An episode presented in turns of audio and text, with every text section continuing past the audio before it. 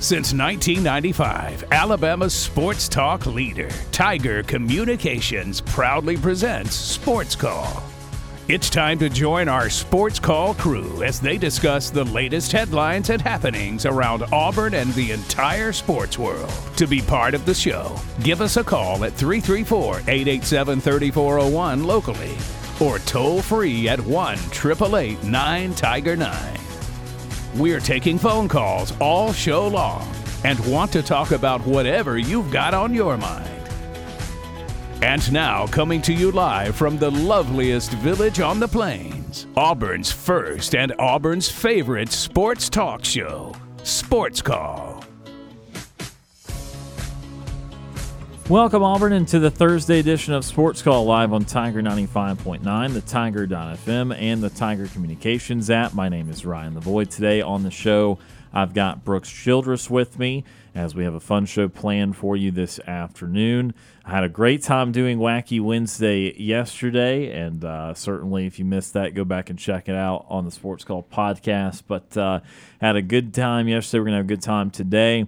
Uh, today on the show, we will have Joe Healy. He works for D1 Baseball. He's a writer and podcaster, works with uh, D1 Baseball and uh, does uh, SEC Extra on D1Baseball.com. And so he's well adept at uh, covering the SEC baseball landscape. He's going to be covering the Auburn Regional tomorrow or starting tomorrow. So we'll have him on the show today to preview the Auburn Regional and the other some of the other SEC teams in the NCAA tournament. We'll also have any relevant updates from the SEC spring meetings. As about 30 minutes ago, uh, Greg Sankey uh, and uh, some of the ADs went into another meeting, so we'll see if anything comes of that. Uh, we'll also have uh, some some thoughts on the uh, NBA Finals as they start tonight, and a lot more. Uh, a couple more decisions in the college basketball world to tell you about too. So a lot going on today. Ryan Lavoie, Brooks Childress with you. Brooks, how are you doing, sir? I'm doing great. Uh, you know, also we're uh, following what's going on in Oklahoma City with several SEC teams competing at the Women's College World Series. Tennessee took down Alabama earlier today, so uh, Alabama into the losers bracket on in there, with Tennessee moves on to the winner side of things. So we're following that and. You know, getting getting ready for a big weekend in sports. You've got the Women's College World Series, of course, got off this weekend. The Memorial Tournament up in Ohio getting underway on the PGA Tour. Braves are still on their West Coast trip, or one of many West Coast trips this year, as they're taking on the uh, Arizona Diamondbacks starting tomorrow night. Get a day off today, and uh, obviously all the college baseball that get started this weekend. And so we're, we're following all of that. Can't wait to talk about all of it, and uh, it's going to be a, a, fun afternoon on the sports show. Also got a uh, a couple thoughts on some uh, maybe some more realignment. We have some uh, a couple more news topics from. Uh, the the Big 12 and the Pac 12 to go over recent rumblings and that sort of thing. So we kind of have a hodgepodge of, of discussion there uh, in, in, recent days with, with, some of the news, particularly with Colorado. Uh, also, fun little deal with the Holiday Bowl uh, and the the Pac 12 the other day. Uh, so we'll update you on a few of those things. Um, Brooks, I know that yesterday it was you you you mentioned a bowl game not on the show, but the bowl game that uh, was um, the now gone that has been replaced by another brand. R.I.P. Um, fill us in. What what what did we lose yesterday? R.I.P. Our cheese uh, cheese loving bowl. The Cheez It Bowl is no longer uh, here, and so no no um, no bu- uh, buckets of Cheez Its will be dumped on a winning coach's head. But maybe, just maybe, you get a bucket of Pop Tarts dumped on a head this year. Although those may hurt more than a Cheez It if you get I was a bucket about to say, of Pop Tarts. I don't know you. if you want that dumped on you. Uh, but yeah, the the Cheez It Bowl, which is played down in Camping World Stadium in Orlando, now the Pop Tart Bowl. Um, Kellogg's, I, I, think, is manufactures yes. both. Uh, but they're they've now moved their sponsorship to a to Pop Tarts Bowl, which I was driving home uh, yesterday evening and I flipped over to our sister station AM twelve thirty WAUD and if we get time, maybe this could be something we we could uh, embark in on the show. But uh, and they were doing they were doing a power ranking of their Pop Tarts flavors, There be based up because of the Pop Tart in honor of the Pop Tarts Bowl. So it's uh you know, bowl games are fun. It you know you get some wacky sponsorships going on with them. You know, I remember one of my favorite was the Bad Boy Mowers Gasparilla Bowl. That was a fun name a couple years ago. Um, and it's just you love to see the bowl games continue to, to you know move move into a direction where they, they have more fun names and more fun sponsorships. I mean, you saw what they did with the with the Cheez It Bowl last year, where they had like a room themed cheese, like a Cheez It themed room they for did players it well. to play yeah. in. I wonder if they could do a Pop Tart themed room, and it'd be. I mean, eh, there's so many possibilities you could go with this. See, the, the, the one difference I see those uh, is Cheez It marketing has kind of been more on top of it than marketing for, for Pop Tarts, Yeah. just because they've had the, the the talking cheese heads and all that. They've actually marketed it pretty well, and it's been pretty funny. Um, Pop Tart to me, again, we're not going to spend much more time on this, but I did want to mention it because Pop Tart is like absolutely when you're just kind of listing off bowl games and you're trying to say that some of the lesser ones like don't matter, you're kind of going on a spiel. Yeah. It's absolutely you you Pop Tart sounds like something that someone would be like, yeah, I mean, no one cares about all these bowl games. I mean, they playing in something like the Pop Tart Bowl. It's like now there literally will be a Pop Tart bar, uh, Pop Tart Bowl. right. Uh, so that, that was funny. Wanted to mention that. Um, we'll start today though primarily uh, with a little more on Auburn baseball. This will be Brooks's last show before the regional. Uh, so want to want to get a few words in on that again. Uh, saw the ranking or not the rankings, the predictions from D1 baseball staff writers. They they had 11 staff writers uh, predict the Auburn regional. Don't know if people saw this today. Six of the 11 actually projected Southern Miss to win the regional. Only five predicted Auburn. Um, again, giving credence to the belief that uh, a lot of people really like the Southern Miss team. Now, Joe Healy, who we're going to have on later today, is one of the staff writers that picked Auburn to win the Auburn Regional. So we'll ask him about uh, what the line of thinking is for some other guys, or or uh, just just what uh, would pave the way for a Southern Miss victory. But uh, Brooks, you got regional tickets, which is exciting. Second year in a row for you to do that.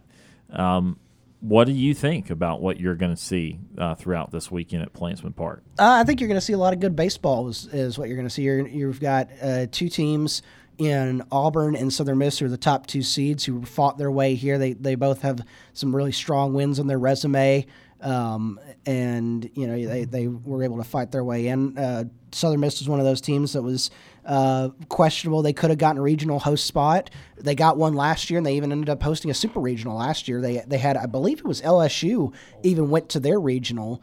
Um, and they, they lost, and it, I'd have to look it up, but uh, I think LSU even was traveled to their, their regional, and then uh, the, they beat were able to beat LSU and get get out of their re- get out of their own regional. Um, and so it's it, it's a big you know it, it's a it's a really good test for Auburn to see where they are. Um, Samford, you know, obviously a team out of the SoCon, the, uh, the Auburn's familiar with, plays them almost every year. Almost or could, had them twice this year. One of the games, of course, got rained out in the uh, the the Hoover Met preview game that they always play in, but was able to run rule Samford the first meeting of them in eight innings uh, at Plainsman Park. And then Penn is a team that came out of the Ivy League, won the Ivy League, and so if you win your league, you know, it, Auburn's not a not a um, not a uh, stranger to playing Ivy League teams. You saw Yale come come to Plainsman Park last year, uh, a team that you know is is made uh, NCAA tournaments. Penn obviously won won their league. They're coming coming to play here, and so they're still a strong four seed. Although Auburn, the talent that Auburn's got on the roster shouldn't have any problems with them. The biggest problem, like I said, is going to be that Southern Miss team. I was looking at their RPI. They're only two spots below Auburn in RPI. It's Auburn at uh, right now at 19, Tennessee at 20, Southern Miss at 21. And so you, there are two teams that are, you know, they're, they're deserved to be in th- this position. Uh, like I said, Southern Miss was on that borderline of they could have hosted uh, a, a, regional. They, they were in consideration to host a regional, but just didn't have some of the wins there to get get in that host spot or get get high enough in there. But it, it's going to be fun. I mean, it, I, I think Auburn probably is, is a better team than Southern Miss. I think that they've got the chance to win to, to win this regional, but I would not, you know, if, if you came in here on Monday and said Southern Miss wins the regional, I, I would not be shocked. It, it, they're a really good baseball team. Or at the very least, if there's not a game seven, yeah, a, if there is a Monday game, a, a, Monday game, which we have no idea when that time would be. Um, but you know what struck me is I, Southern Miss is, um, you know, I, I, I want to be careful because I, I still think that they are, are very capable. Obviously, they're they're ranked very highly, but you just said it right there. Um, Auburn got someone along the lines of, of who you should get as a team that barely hosts a regional as a mm-hmm. 13 seed. You're getting a top 25 team. It, it's not a shock, and if you're picking top 25 teams, I'd rather have someone that's not uh, familiar with you. Yeah uh, I wouldn't have wanted, and not that they really do this too much, but I wouldn't have wanted an SEC team in the regional uh, with Auburn. Um, you know, especially not one that uh, beat Auburn earlier in the year, just when they were not playing baseball because they they found. I know they found something afterwards, but when you compare Southern Miss to some other two seeds, and in particular the one that interests me which is the super regional containing or the regional containing Clemson and Tennessee, the the one that would be the super regional matchup if Auburn can get through. Like I think Clemson's playing someone equally difficult as who Auburn would have as the two seed. And Clemson is the four seed. Clemson is somebody that um, was probably should have been slated to play someone on the bubble of two versus three someone that was not necessarily a top 25 team, mm. and yet they're playing someone in the rankings that is right next to Southern Miss, at least in RPI. Yeah. And someone that some still thought had a chance to host a regional coming in the SEC tournament. And so if I'm Clemson, I'm pretty befuddled uh, of why Tennessee is the two seed in the Clemson regional there. Whereas, you know, on again on paper, Southern Miss might line up pretty close. But I mean, I'd be just as scared of Tennessee, if not more so, because I know the talent level that they have. Southern Miss obviously plays a successful brand of baseball, and we know that in the sport of baseball, it's a little different. Some of these other sports, you can make hay even against big teams, and, and especially again, it's baseball. But uh, again, I look at situations, and this is about what I expected for Auburn. I'm not going to if Southern Miss does end up having a great weekend and winning it's it shouldn't be flabbergasting because again Southern Miss is valued as a top 20 or top 25 team whereas Clemson's also playing someone that's a top 20 or top 25 team and so that still kind of fascinates me how that rolled out and the last point I'll make before we head to break again with Samford is you know Samford was mocked to be the four seed in this regional up yeah. until they they ended up winning three in a row on the final day to win the SoCon tournament. They wouldn't have been in the, the NCAA tournament if they didn't win the SoCon tournament. So, as someone that was an automatic qualifier, someone that had 20 plus losses in a small conference, and someone that was mocked as a four seed, I mean, that's an excellent draw uh, to have them as the three. I mean, now, and Southern Miss is going to think the same thing because that's even more pertinent to them as the team that will play them first. Uh, but as opposed to some other three seeds out there like North Carolina, who were ranked in the top 15 at times this year, I mean, Samford is about as lowly as a three seed as it gets. Again, no offense to them because we know it's baseball and anything can happen. But, you know, I, I will say that um, I, I, don't expect Samford to be made. I expect this to be a battle between Auburn and Southern Miss ultimately. Um, but, you know, it's baseball. And again, I, I, I can't stress enough to you that the best team wins a lesser percentage of the time in baseball than in the other big big sports out there. Uh, it, there are more random outcomes. Ask the Atlanta Braves this week about how the A series went. I don't think anyone would be under the illusion that Oakland is even near the team of Atlanta. So if it can happen in the professional ranks, it certainly can happen with 20 year old college kids.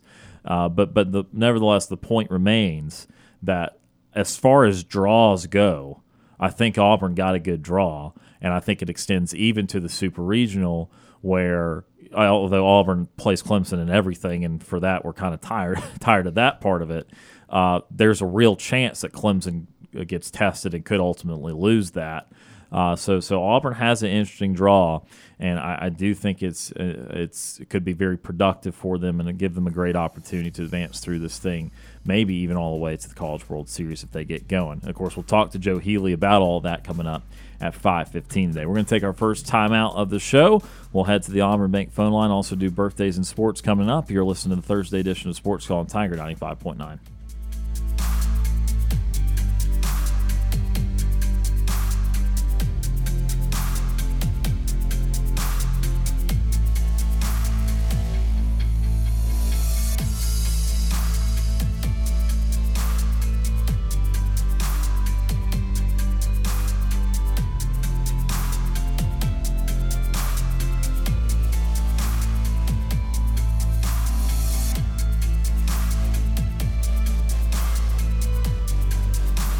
Sports Call crew wants to hear from you.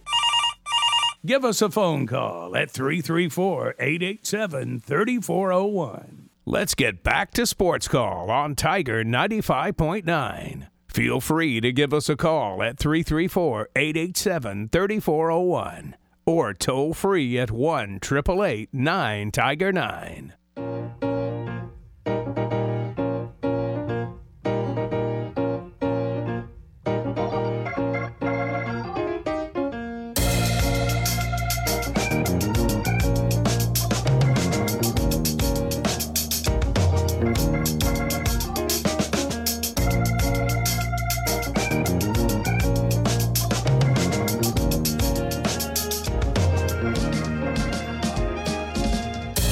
Welcome back to Sports Call, Tiger 95.9.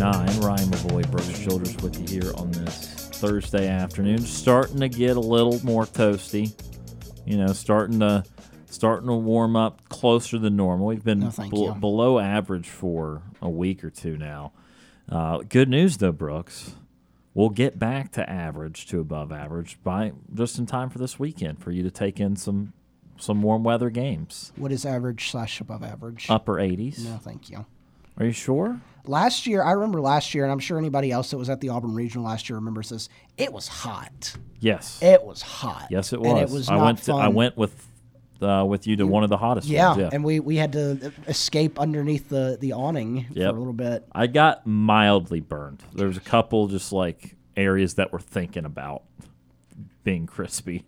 Um, so hopefully Auburn continues to play in the nightcaps. Yeah. But hey, what what? See, you're going to go to the afternoon games too. So this is you're. Yeah. th- I'm not going to like be a good used car salesman right here for you, but at night when when you have those upper 80s, you know what's going to feel like at, at eight o'clock? It's going to be the 70s. It's going to be pretty fun. and and Yeah. uh, the lows get to the mid to upper 60s. So by the end of the game, you'll still be only around 70. You'll actually feel great. That'll feel amazing. So now the afternoon game, have fun, yeah. drink fluids. Yeah. Uh, sun, no fun. But uh, but yeah, Put on the sunscreen, but uh, the good news is not much rain, if any, in the forecast throughout this weekend. which so. which is good because that kind of plagued the at least the back half of last year's regional. Yes. Is you had a couple. Uh, you, I know one the Saturday game me and you went to. There was a little bit of a rain shower during Yeah. the middle of it, but it didn't stop the game. And then the Sunday night game that it was the regional final was uh, called because was called in the middle of because of rain, and then had to come back on Monday. And if if I I believe it was UCLA Auburn was playing, and if UCLA had come back and won that game, you would have had to play a second game that Monday afternoon. And I think it even rained that Monday like evening afterwards. You're like, oh man, we wouldn't have even gotten that game in tonight. Yeah, it, I mean, fortunate weather situation for sure. Um, you know, I think of again different sport, but same concept to a degree. Uh, how problematic weather was for NASCAR this past weekend, where they couldn't even run the Xfinity or the Cup race till Monday, and the Xfinity race is supposed to happen on Saturday, so it literally rained all day Saturday and Sunday. And they even like didn't they cut like the Xfinity race like not in half, but like they started it and then they had to stop Right, they had it. to break in the middle of it because it rained, and they're like, "We're not going to move the cup time." So it was technically an eight-hour red flag because they ran the cup race in between. It was incredibly uh, challenging uh, from a weather uh, perspective. So it, it certainly could be worse. And again, I do not think there will really be any rain uh, to stop play this weekend. So it should be a very good weather weekend. Before we go any further in today's show, let's get to today's birthdays in sports.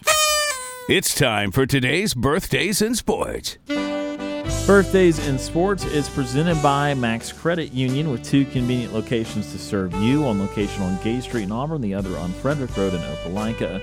Let Max Credit Union help you with all of your banking needs. Today we've got Greg Schiano, who turns 57. He's the current coach of the Rutgers Scarlet Knights. He was the head football coach of the Tampa Bay Buccaneers. He's been a coach a variety of places like Ohio State, Miami, Penn State, and Chicago Bears. Played at Bucknell. Let's go Bison. As a linebacker, Schiano was a three-year letterman. His head coaching record is 80 and 89. Spent the longest time with Rutgers when he was the head coach from 2001 to 11. Then coached two years for the Bucks. Bounced around as a DC before returning to Rutgers to be the head coach once again. As head coach of Rutgers, they have a five and two bowl record. Greg Schiano turns 57 today. Also the coach that nobody in Tennessee wants to have. Correct. Uh, yeah. Uh, almost became Tennessee coach. Can you put that on a resume? was was hot was the guy according to the administrators, but but got overruled by fans. The fan base threw a, threw a fit. W- was hired for an SEC job in theory. Do you want to know a fun fact about that time in, in Tennessee's history? Uh, what's that? They had their goalposts intact. They did, but uh, I was also that was I was in college, and I found Phillip Fulmer's email. And you know, and it's probably his like administrative email that went to his secretary. But I emailed my resume Heck up yeah. to him to, to to apply for the the head coaching position at Tennessee. Brooks was trying to be a man of the people. I was He was trying to be the the UT head coach. never heard back from him. Yeah. Hey, but hey, you tried. You can always say you, you, you tried. It's an A for effort. Santana Moss, 44 today, former wide receiver for the New York Jets and Washington Redskins. Moss attended the University of Miami. The U. joined the Hurricanes football team in 1997 as a walk-on before, before being awarded a scholarship after the season's third game. It did not take long. He went on to break the Hurricanes record previously held by Michael Irvin for most receiving yards. He was a Pro Bowler in 2005, second team All-Pro in the same year. Over 10,000 career receiving yards and 69 touchdowns to his name. He was an All-American coming out of Miami, was selected in the first round of the NFL draft, was inducted into the Miami Sports Hall of Fame in 2011, named among the greatest Washington Redskins players, being inducted into their 90 greatest players to play for the organization. Santana Moss turns 44 today. Three games, and they're like, yeah, this guy's pretty good. Yeah, and he was. Carlos Zambrano turns 42 today. Three time All Star, three time Silver Slugger Award winner. Zambrano is known as one of the best hitting pitchers of recent times, was a switch hitter with a career Right. 238 average, 24 bombs, and 71 ribbies. If you got that year out of Marcel Ozuna, would you take it? Yeah. He hit 238 with 24 and 71. Would you be all right with that? Ozuna from the Braves. Yeah. Ozuna from the Braves. Uh, slugging percentage of 396. The 24 home runs are the most ever by a Cubs pitcher. He was the NL wins leader in 2006. He threw a no hitter in the 2008 season. Finished his career with a 132 and 91 record and over 1,600 strikeouts. Of course, Carlos Zambrano also was well, oh, not, welcomed. He uh, faced Jason Heyward in Heyward's first at bat. He was the pitcher that uh, uh, had Jason Hayward thinking that all there was to do in the MLB was hit home runs into the bullpen. And so uh, that was a fun moment. Carlos Zambrano turns 42 today. I've got Carlos Zambrano baseball cards somewhere at home, and that was Big Z. and I remember that being at like it was in one of my first uh, Topps packs that I bought too. Hey, he was really good for several years there. Uh, he was. And then Derek Lowe turns 50. Lowe attended Edsel Ford High School in Dearborn, Michigan, where he was a four sport letterman in baseball, golf, soccer, and basketball. He was an all league honoree in all four sports and was first team all state pick in basketball. Lowe was a two time All Star and a World Series champion in 2004, led the NL in wins in 2006, and led the AL in saves in 2000. Threw a no hitter in the 2002 season, part of the Boston Red Sox Hall of Fame. Lowe also spent time with the Seattle Mariners, Los Angeles Dodgers, Atlanta, Atlanta Braves, excuse me, Cleveland Indians, New York Yankees, and Texas Rangers. That World Series came with the Boston Red Sox. Derek Lowe, part of that era, you don't really see it. Uh, to be fair, you didn't see it often, but I, I guess it's burned in my head because of Smoltz, where some guys would close, but also were starters at times. And uh, Lowe, as you just heard, closed successfully for a year or two, but was really more known as a starter. Kind of the same with John Smoltz during that time, where Smoltz started for, I don't know, 12 years, 13 years, then got hurt, then closed really well for two or three years. And then all of a sudden, uh, he went back to starting the last couple of years of his career. So I don't know, kind of weird. But uh, Derek Lowe, the sinker baller, turns 50 today. He was uh, he was on the, the starting rotation in the Braves starting rotation uh, when I first started following the Braves. I think it was Hudson, Tommy Hanson, Derek Lowe. Julio Maybe- Teheran was like making spot starts, Uh, but he was still Jair Jurrjens, Jair? Jurrjens was with them. Maybe Kris Medlen, I felt like maybe a little later. he. I think he was hurt uh, to start with. Well, him, he usually was hurt. him, so him and Peter Moylan were like hurt during the Yeah. time that I first started Brandon watching Beachy got, got hurt a lot. Yeah, Brandon Beachy. They had some good arms, but some of them were were not healthy all the time. You had the back end of the bullpen too, where it was O'Flaherty, Venters, and Kimbrel. Woo! Yeah, for two years that was just awesome. And then Venters got hurt all the time. Yeah, And then O'Flaherty stopped being good, and Kim- Kimbrel got traded. yeah. And so it goes. But uh, the, So it goes. those are the birthdays in sports presented by Max Credit Union. Again, Greg Schiano, 57. Santana Moss 44, Carlos Zambrano 42, and Derek Lowe 50. Shout out to TP Hammock, our intern this summer, for putting that together for us today. With that, we're going to go ahead and take our next commercial break of the show. When we come back, more of Auburn's first and Auburn's favorite sports talk show. You're listening to the Thursday edition of Sports Call on Tiger 95.9.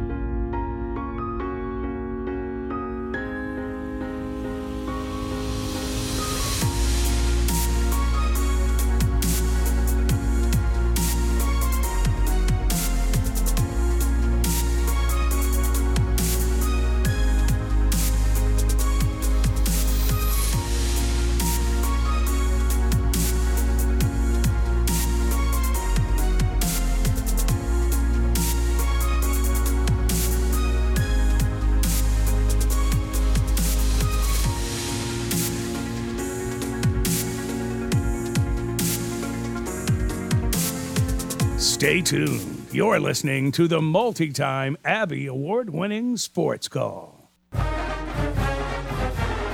I'm Corey Grant, former Auburn football and NFL running back, and you are listening to Sports Call on Tiger 95.9.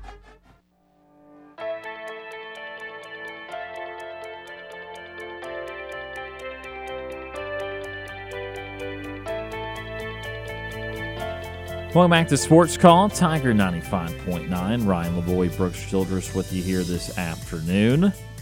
Again, appreciate everyone listening, listening either live here on the radio on Tiger 95.9, the Tiger.fm, uh, the Tiger Communications app, or after the fact on the Sports Call podcast presented by Coca Cola. Of course, we've continued to have Mixlr issues, so if you go to the Sports Call tab, on the uh, the website it is still not operational. Catastrophic failure there still working on a solution, but don't have one in the immediate future. It does not appear. We've gotten engineers uh, involved at this point, yeah, so you know it's not engineers good. from multiple loca- locales. Um, and then uh, the good news is you can still listen on our website. Yeah. Just go to the Tiger 95.9 tab rather than the sports call tab and you can still listen it will uh, it will work for you so still go to the website as a means to listen auburn's first and auburn's favorite sports talk show so, Brooks, the next logical place to go in the conversation today. Do you like South Dakota? Eh, it's fine. I mean, yeah. there's a lot of grass and and you know. You know a lot of people from the Dakotas. Um, uh, what uh, what's the quarterback's name? Like, was it the Eagles? Carson Wentz. Uh, Carson Wentz. Yeah, Carson yeah. Wentz. I think he's from the Dakotas. Well, he at least played there. Uh, he no, he definitely played there. Um, Trey Lance at least played there. I don't know if he's from there. So, can I interest you in uh, the state of basketball in the South Dakota? Like, what do you know about South Dakota basketball? Is it getting good? Coyotes are fine. They've made the do tournament like the recently. Jackrabbits? They've made the tournament recently too, yeah. in both men's and women's. They're really good on the women's side. Do you like that they do neutral site games there sometimes? Eh, I mean, it's fine. I mean, I don't, I don't know. You know, Usually don't it's not like the, the Bahamas or Cancun or somewhere. Right. Well, how about this? What if I told you, Brooks? Yeah. And technically, you guys told me this, but for the sake of radio, what if I told you, Brooks? Yeah. Auburn's going to play basketball in the state of South Dakota next year.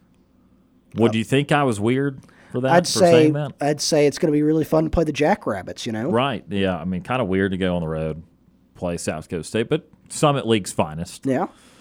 Well, how about a neutral site game in the state of South Dakota against the Baylor Bears?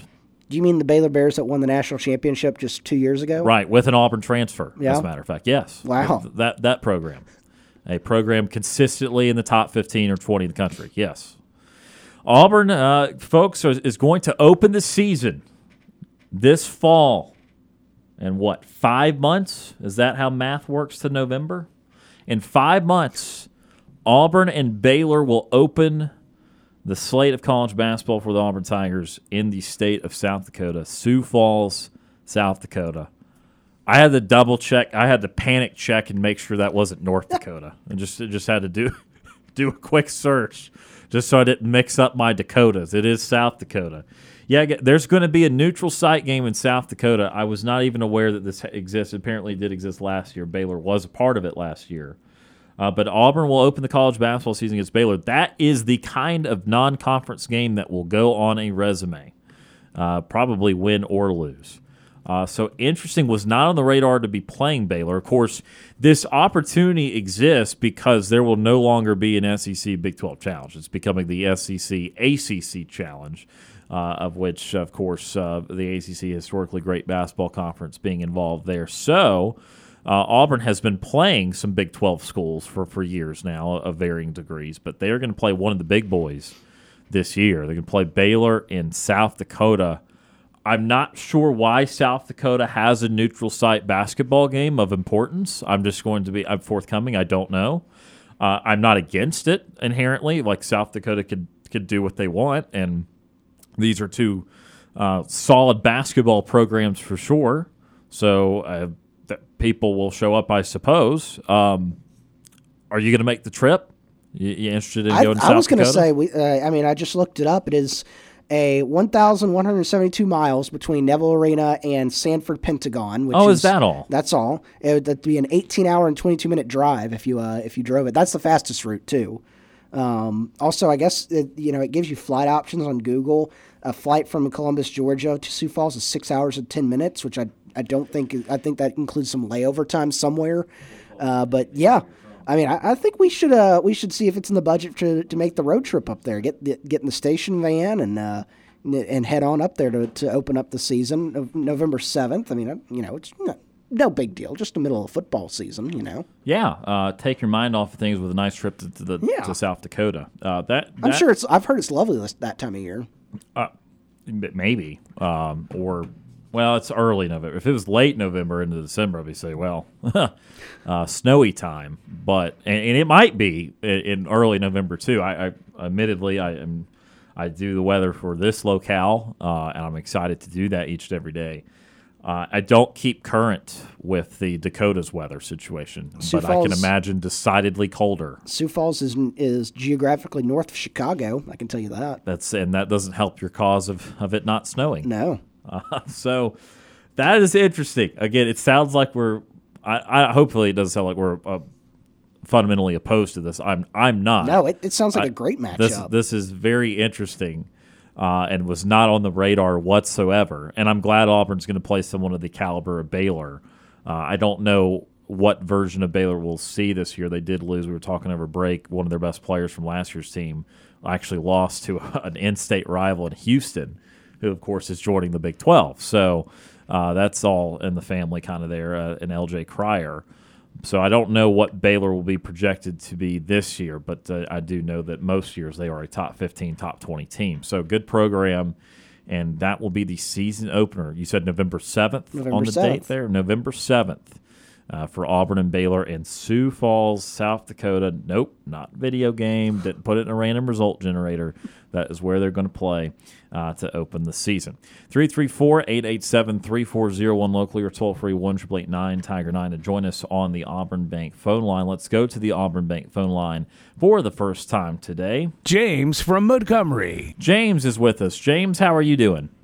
I'm good, and War Eagle. War Eagle. Yeah, I know that y'all were talking about like some uh, future Auburn football games that are going to be coming in the later in the season. Uh, this one's basketball. This is the the opener to the basketball season. Oh, okay, okay, okay. So for this year or next year? Uh, th- this November, so five months from now. Okay, so um, I'm actually looking at like five months from now. I'm looking at like for the basketball season for this year to see uh, Bruce Pearl actually playing some uh, good teams on when the basketball season comes. Um, you know, when it actually happens in November, I'll probably say that I will see uh, November. Probably I'll say it like November, November the fifth. I would like to see Auburn play against Colorado State. I would love to see that matchup in Colorado, and that will be a really good matchup. And to if that was going to be like a, a televised game, I would like to see that game being played or you know being televised on the ESPN University as well. Yeah, so I, I don't think that they're going to uh, be playing before the season opener, since that is the the season opener on November 7th. Now, maybe they play someone. I mean, it, it is possible if they're going to go out uh, that far west and north, they, they could play someone else out there in the, the days following, I suppose, like Colorado mm-hmm. State or, or, or, or someone from uh, a smaller conference with a decent basketball history or, or someone from, a, uh, from the Pac 12 or something. But uh, uh, we kind of get bits and pieces of the schedule release, so we really don't get the complete look at it until uh, mm-hmm. sometime this summer. But uh, but yeah, we'll see if they end up playing someone else out there.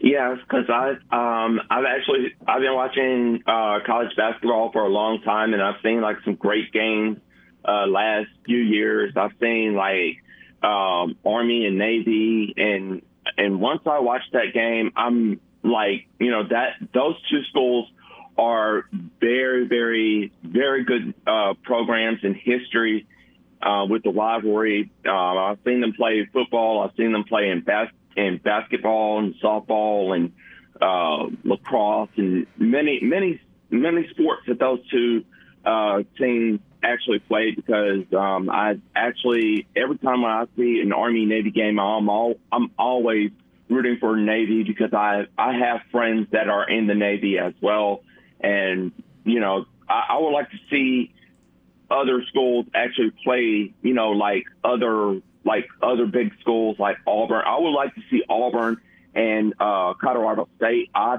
don't know if we played Colorado State um, once before. Yeah, n- not not to my knowledge. I'm I'm not sure. Okay, so probably it was like in in the history books somewhere, but I'll probably uh, research that and I'll tell you all about that one on tomorrow as well. Yeah, please do. But um, you know, I, I think Auburn's um, men's basketball program. I think we're going to look good this year with Bruce Pearl and uh, recruiting uh, some of the new players that are coming in. And I think this year, I, I, I see I see Auburn actually making it back to the Final Four uh, this year, this this year, or maybe next year in 2024 as well. And when that time actually comes next year, I would like to see a brand new, improved Auburn program as well. Yeah, this uh, this team this past year obviously fell a little short of what the, the mark wants to be, but still, I think this team has uh, been this program certainly has been in a good place, and uh, you know, obviously the, the goal is to make it back to another Final Four, but uh, still got a long way to go to uh, to see how that goes. You can be one of the best teams in the regular season, then not have the tournament run you want to have, or vice mm-hmm. versa. But I do think Auburn's on the right track, and I think they're going to have a good team next year. Yeah, so I know there, I know there was, uh, you know, that they were going to be going to uh, Cancun this year, like for the summer uh, series or something like that. Uh, not to my knowledge. No, I don't think they have a, uh, a, a foreign trip planned this year.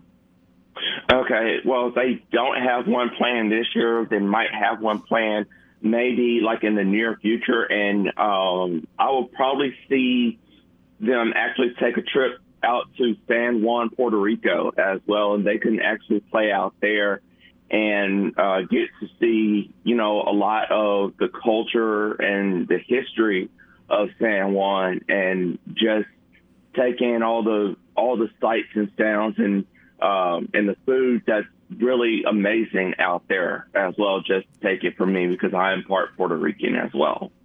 Yeah, people forget that you really like Puerto Rico. Yes, as well. Um, I'm not very good on my Spanish, but once it comes to like, you know, anything that is dealing with that, um, my Spanish, uh, my Puerto Rican heritage is only singing and dancing. That's that's the main thing about me. Is that kind of why you're a big karaoke guy? Yes, I am. I am uh, a huge uh, karaoke uh, person. I've been uh, doing it for uh, quite some years, and I'm very experienced in it as well. And um, you know, I, I, I see myself actually in the near future, actually, you know, doing uh, you know actual concerts. You know, you know, like karaoke concerts in my near future as well. Wow, that'd be that'd be tremendous. We, you'd have to let us know when one of those were. Okay, I sure would uh, let y'all know when that is. Actually, now actually for this game that's going to be played today, I would actually have to say the Denver Nuggets will take game one. So I think the Denver Nuggets would sweep away the Miami Heat, and they're just going to bring a lot of ice water to cool down the Miami Heat for tonight's game as well. Got to throw some ice on the Heat, try and cool them off. That's for sure. Do you want some NBA Finals trivia? Uh, sure.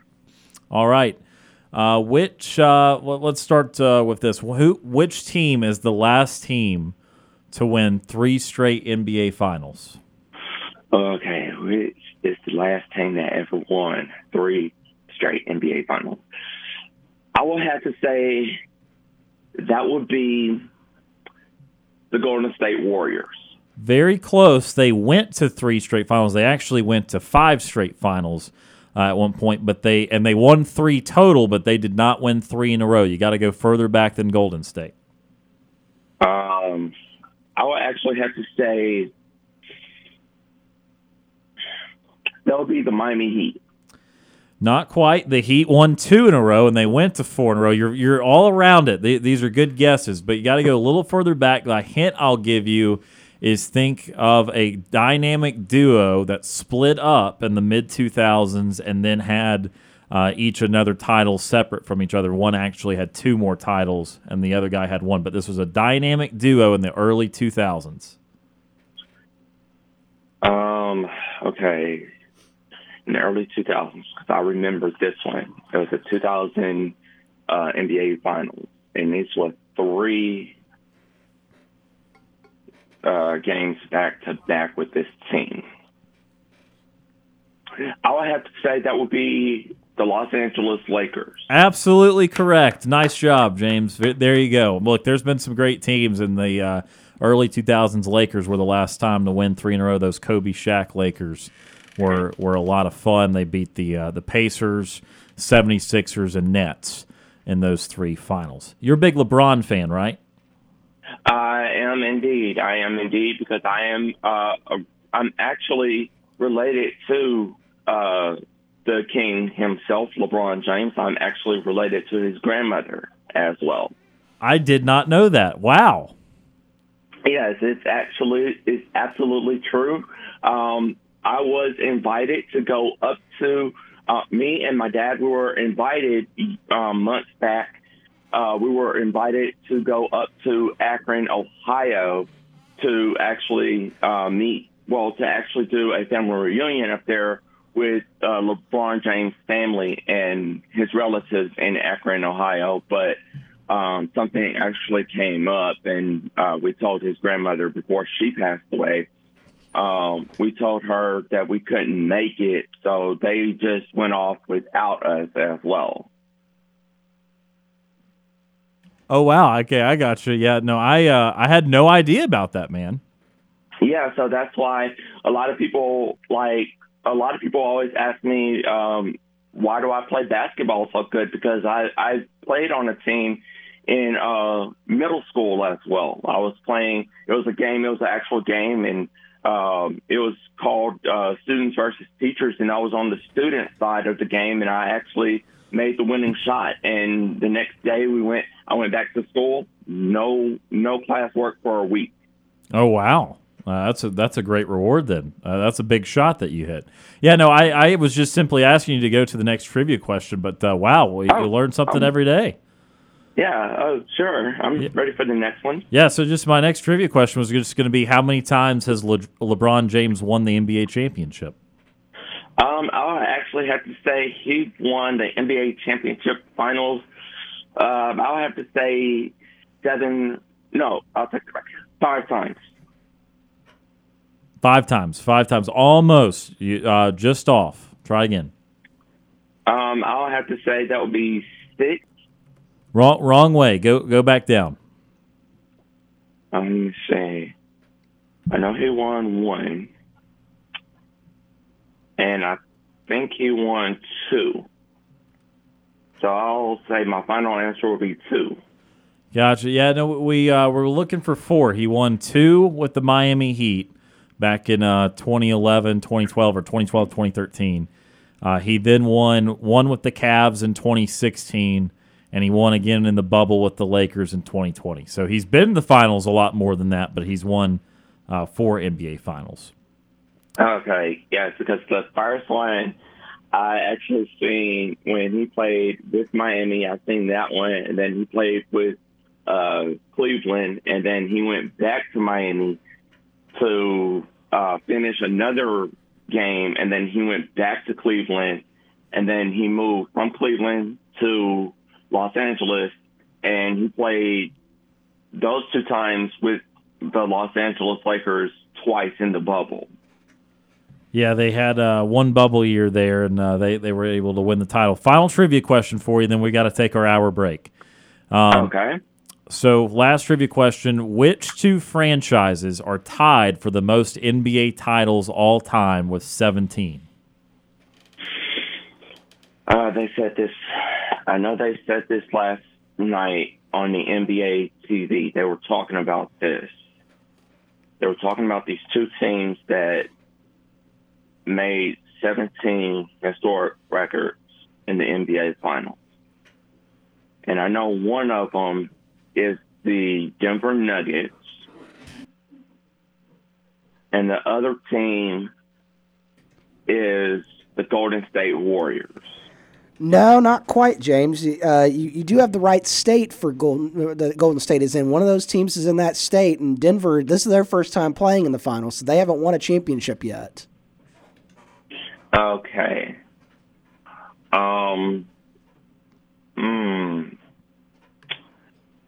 I'll just have to take a hard pass on this one, so I'll just have to say uh, the Chicago Bulls. No, uh, good guess. Bulls have won six times, all with Michael Jordan. But the answer is the Los Angeles Lakers and Boston Celtics have won 17 NBA Finals. Oh yeah, that that is actually um, yeah, that was the the um, answer that I was actually trying to say. But um, the Boston Celtics and the Los Angeles Lakers did go to 17 time, you know, championships in, in, the finals as well. Yeah, they they won 17 titles so far in their franchise's history. Well, James, we appreciate the phone call from you today, and we uh, look forward to talking to you again soon. All right, sounds good. And War Eagle. War Eagle. That is James from Montgomery joining us on the Auburn Bank phone line. We're out of time for hour number one. We'll go back to the Auburn Bank phone line to start hour number two. You're listening to the Thursday edition of Sports Call on Tiger 95.9.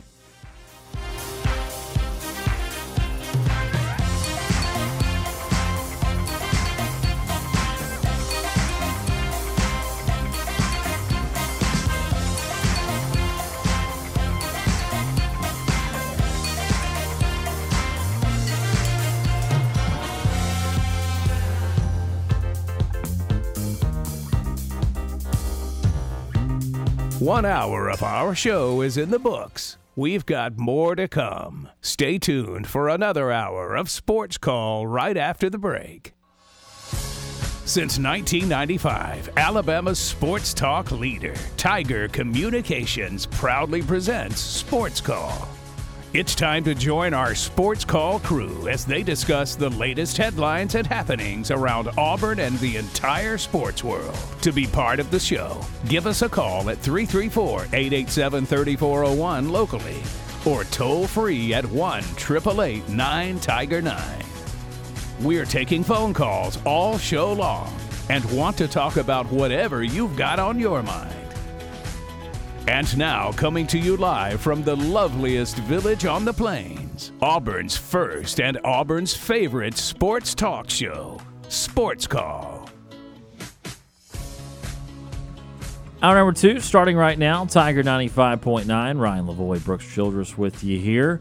Coming live from our studios on South College Street. Again, reminder, Joe Healy of D1 Baseball coming up at 5.15 to preview the Auburn Baseball Regional Southern Miss, Samford, and the Penn Quakers are in the Auburn Regional, so we'll talk about that coming up at 5:15. But for now, let's go back to the Auburn Bank phone line at 334-887-341 locally or toll free one Tiger 9. Next up on the show, Ward Dam Steve. Retired Ward Dam Steve is with us. Steve, how are you doing? Doing good. Thank you for taking my phone call as always, gentlemen. And uh, is it uh, Batman and Robin today, or is it uh, Laurel and Hardy, or What, Bob, what, uh, what- Abbott Costello? whichever you prefer. Whichever. Okay. Uh, you guys are pretty humorous. So uh, I haven't listened to the podcast yet from last night, uh, yesterday's uh, competition about who can uh, best correctly uh, identify the different colas. So I appreciate you guys not uh, leaking that out yet. I look forward to hearing that. Yes, sir. No, it was a fun time though. It took it took really really the whole hour pretty much, but we had a good time. Okay, uh, so let's get let's go around the uh, the world of sports, guys. Yes, sir. Uh, how about um, Mr. Uh, Jaylin Williams uh, is returning? Thank goodness. yes, uh, him and Dylan Cardwell. Right, and about Mr. Johni Broome. Have you read the uh, column from Nathan King about uh, how close uh, that came to him not returning? Uh, I had not, but again, I could have speculated that it was it was a tough decision. I mean, the, the process went went on there for a while, and again, he got that NBA combine invite, so I know he was getting picking up some momentum. Yeah, well, it says on Sunday, before Memorial Day, obviously, Johni got a call from the Lakers. Oh, who okay. wanted him to fly to L.A. for a workout on Memorial Day, and that they were considering using him as their number 47 overall pick in the second round. Okay, All right. So that's how close it came. Yeah, I man, that would have been something. Yeah, But he of course, nothing was guaranteed to him. So he talked it over with his uh, parents and uh, with uh, Bruce, and Bruce just told him, "Look, if you're not going to be close to being in the first round, then I would suggest that you return to just improve your stock and to, to get better." So he obviously made the decision to return. Thankfully for Auburn fans. yeah, big big time returnee for Auburn. Although I do mention, I remember you guys saying that you know uh, he could have. Uh, I think he was offered by somebody else who was up here um, to go two ways. Yeah, um, yeah. In fact, yeah, he said a pair of NBA teams. They didn't name them. Offered Johni a, um, a two-way contract. Why do you think he turned that down, guys? Yeah, I mean, I, I, you know, two way contracts are still not as lucrative as getting drafted. Um, that they are valuable. I mean, it is a good way to have somebody kind of develop in the G League while still getting some NBA opportunities, and it's a way to kind of carry an extra roster spot at times. But uh, you know, I, I think that the thought is is that he really does want to get drafted.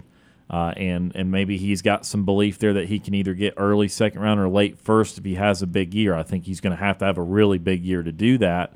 Uh, but I think he's just going to be confident after this process that after he gained uh, some notoriety that that people will be watching him play this year uh, much more often. That he will have that opportunity next year. Okay, well, I hope that uh, what you're, you know, predicting uh, will be best for him will be the best uh, for him as well. Well, let's continue on to the wide world of sports, guys. Um, I know you and I disagree uh, somewhat on the, the take about, although you are supportive as I am, about the nine-game SEC uh, track being the one that uh, we prefer. However, I just saw on 247 Sports that SEC, um, uh, CBS, is saying that they're hearing that it's going to be an eight-game uh, SEC schedule. Uh, have you guys? Uh, can you confirm that? Yeah, no, I've been uh, I've been following along with Brandon Marcello and uh, Ross Dellenger, and I mean, again, the, the the I don't think the decision is final, although it could be very soon. There is a meeting going on right now, but uh, the, again, the trends have pointed that direction. So at this point, it's no longer going to be a surprise. Whereas if you told me that a few weeks ago, I would have been surprised. Yeah, well, I guess uh, the Saban rule holds because what I've read is that's what uh, Saban is uh, is favoring. And uh, again, you know, uh, I know we may differ on the reasons uh, why we favor why I favor the nine, uh, but my sentiments were best expressed by a column written today by Phillip Marshall, and his sentiments was this: that uh, ending the annual series, he said, would be a sad mistake. Uh, it is the longest uh, rivalry uh, in, in the SEC and in fact, it's never been interrupted except for uh, World War II.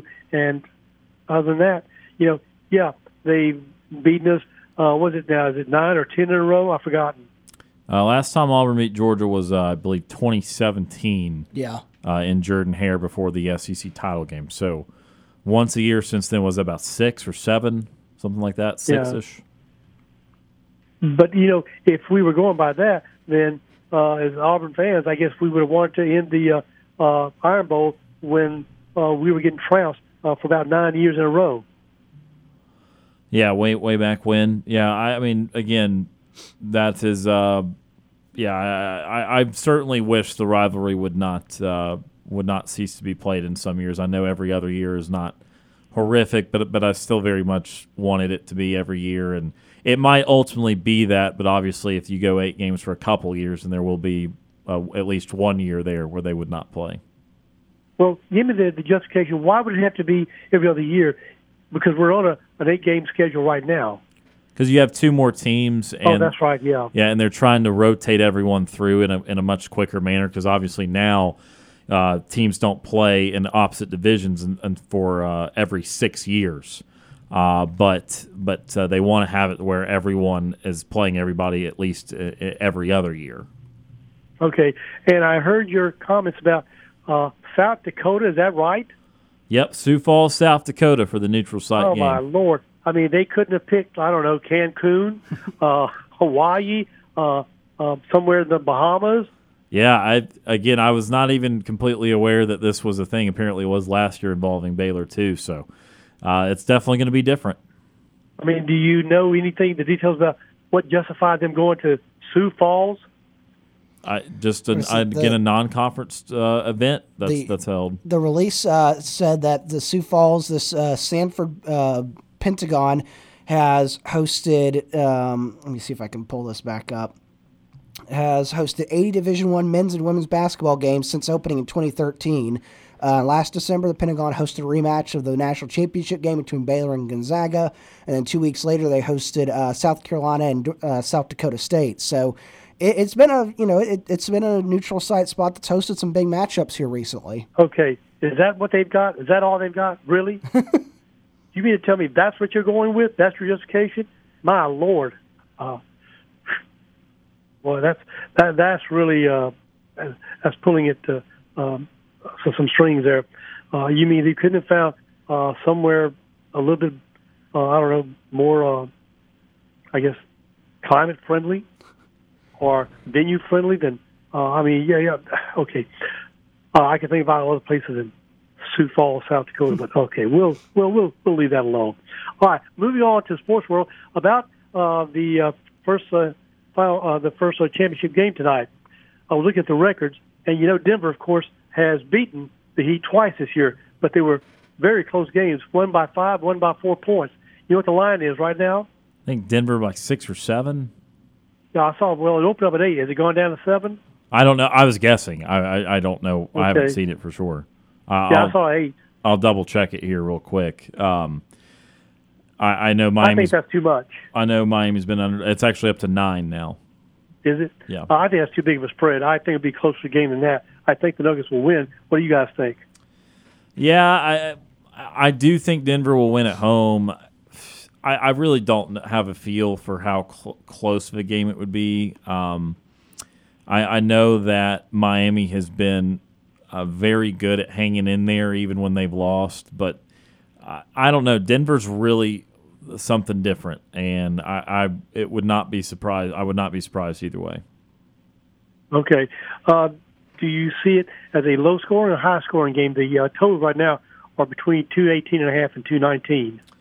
I think the lower scoring it goes, the more it favors Miami. I think they want to muck up the game, and, and, and in general, Miami is not as good of an offensive team.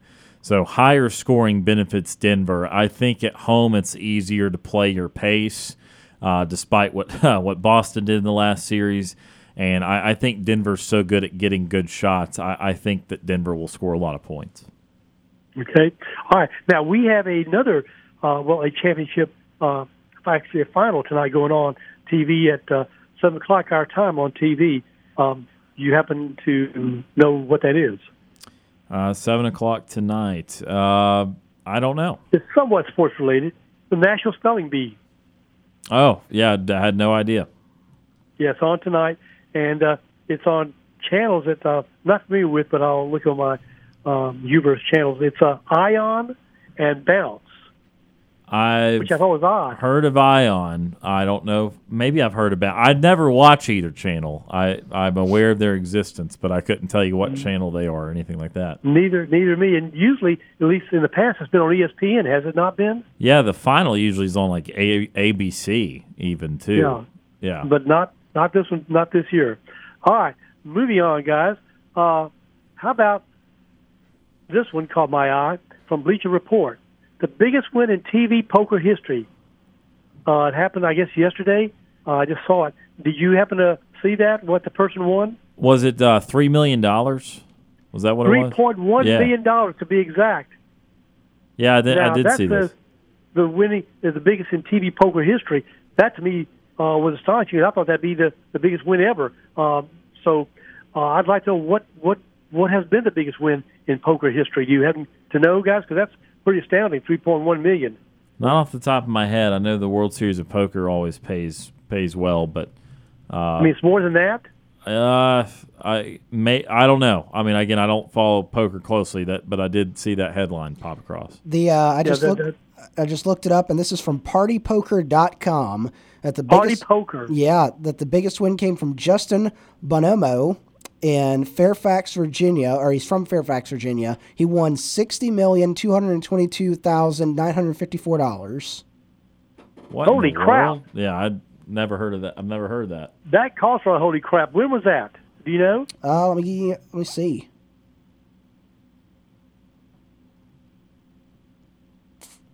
Yeah, I, I I've don't. never. I, it doesn't say.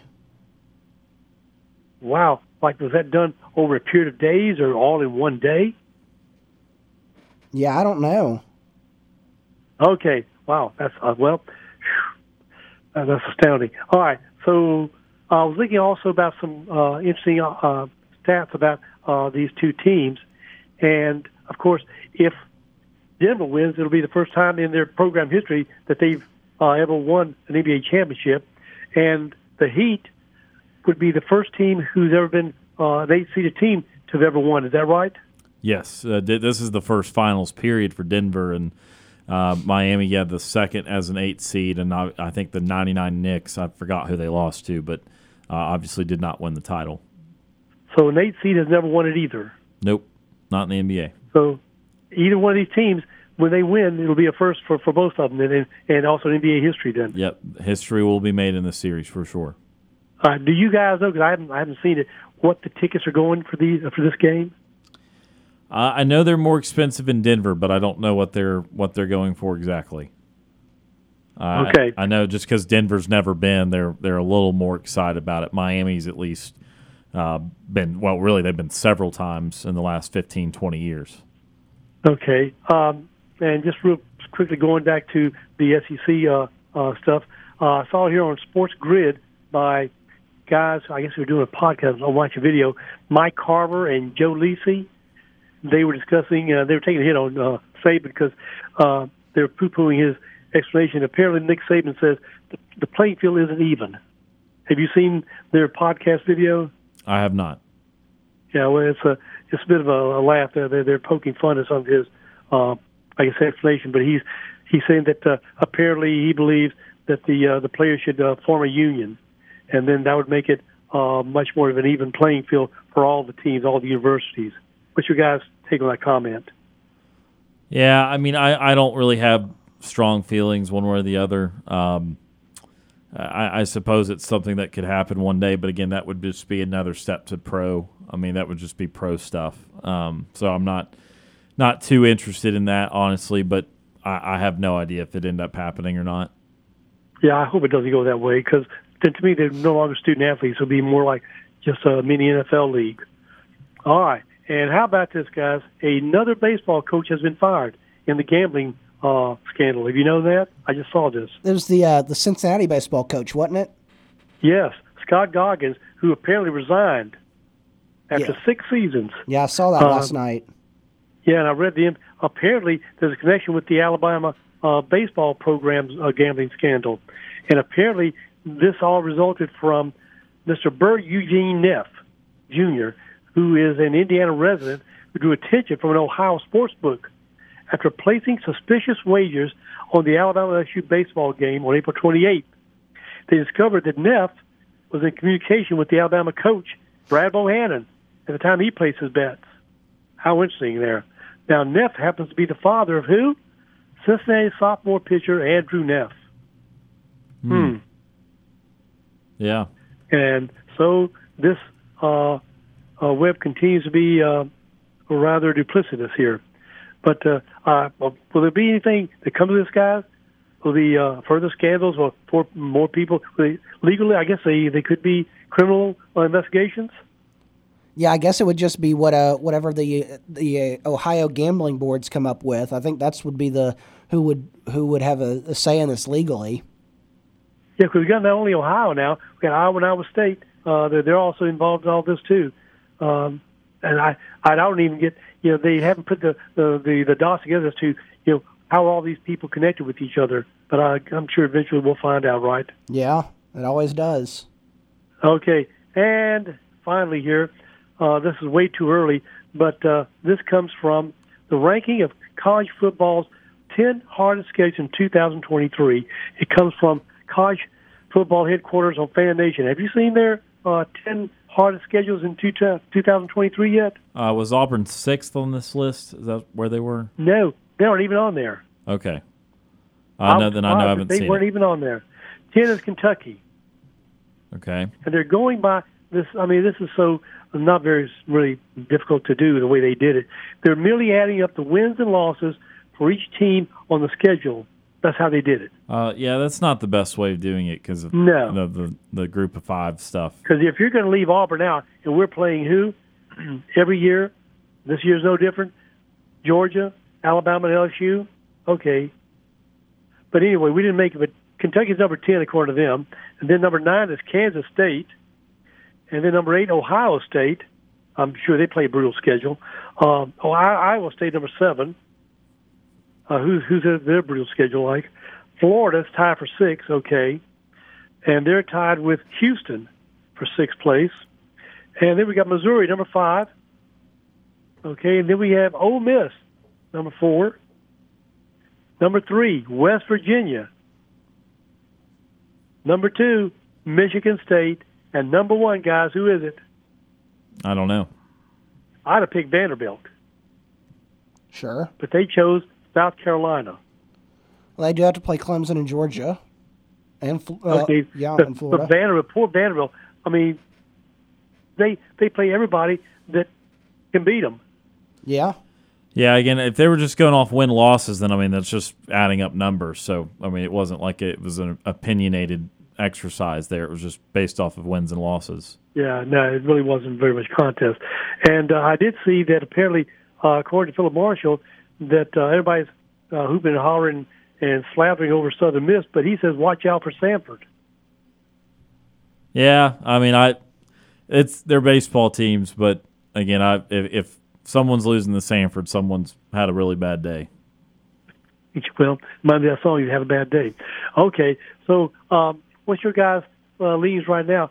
Um, do you agree with the? Uh, I think what you said is it six pickers picked uh, Southern Miss to take it. Yeah, six out of eleven. Then the other five had Auburn. Well, well what are your leans, guys, objectively? I would say about 75-25 Auburn, uh, and then I would not include anyone other than Southern Miss in those chances. Yeah, I'd, I'd say I'd, I'd go a little bit more confident in Auburn. I'd go 80-20 Auburn, but I would the the other 20 would definitely just be Southern Miss. There wouldn't be a Samford or a Penn thrown in there. Okay. Do you happen to know what the pitching schedule will be like for Auburn? Yeah, so Friday it looks like it's going to be Chase Allsup, uh, and then they're going to have Herbert Hulse and Vail available for Saturday. So I, I don't know if it'll depend on what the who they play on Saturday or what the result is Friday if they have to go to one of those guys, but um, they, they're gonna they're gonna go Allsup first and then have one of those other two guys on Saturday. Would you go with that if you were the coach? Yeah, I mean you're playing the four seed. I, I really would, would want to not throw my best arm. Um, I would definitely try and save Vail for the weekend. So uh, definitely had some good performances as of late, and you also just flat out hope you just score a ton of runs against Penn too. So I would I would definitely not throw the ace of the staff uh, on Friday night. Okay. Thanks for your comments, guys. My time is up. As always, I always thank you for the time that you allow me. So with that said, have a safe afternoon and evening, and I look forward to the uh, listening to the podcast from last night about the uh, cola drinking, uh, I guess, entertainment. And Yes, uh, we'll talk to you tomorrow, guys. War Eagle. War Eagle Steve, appreciate your phone call. That is retired Ward AM Steve joining us on the Auburn Bank phone line. We're going to take our next time out of the show. Back with more sports call right after this.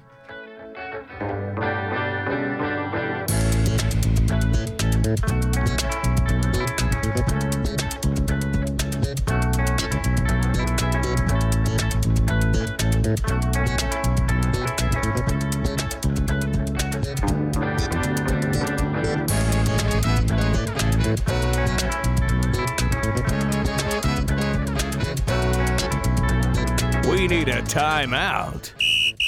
Sports Call will be back after this quick break. This is former Auburn football player Danny Skutak, and you are listening to the Abby Award winning sports call Auburn.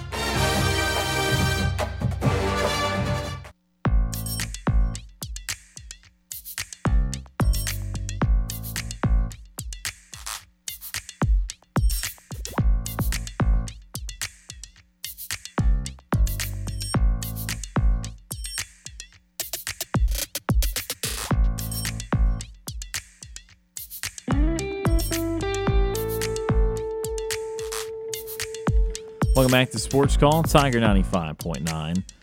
Ryan Lavoie, Brooks Childress with you here on this beautiful Thursday afternoon, about halfway through the show this afternoon. Again, reminder 515, Joe Healy, D1 Baseball, will be joining us. He is covering the Auburn Regional for D1 Baseball this weekend, and he will give us his thoughts on the Auburn Regional as well as some of these other regionals. Really be going to be interested to see what he says uh, about the uh, opportunity for Tennessee to try and knock off Clemson. Now, normally, Brooks, I'm not a big Tennessee baseball person, as I think a, a lot of people are not.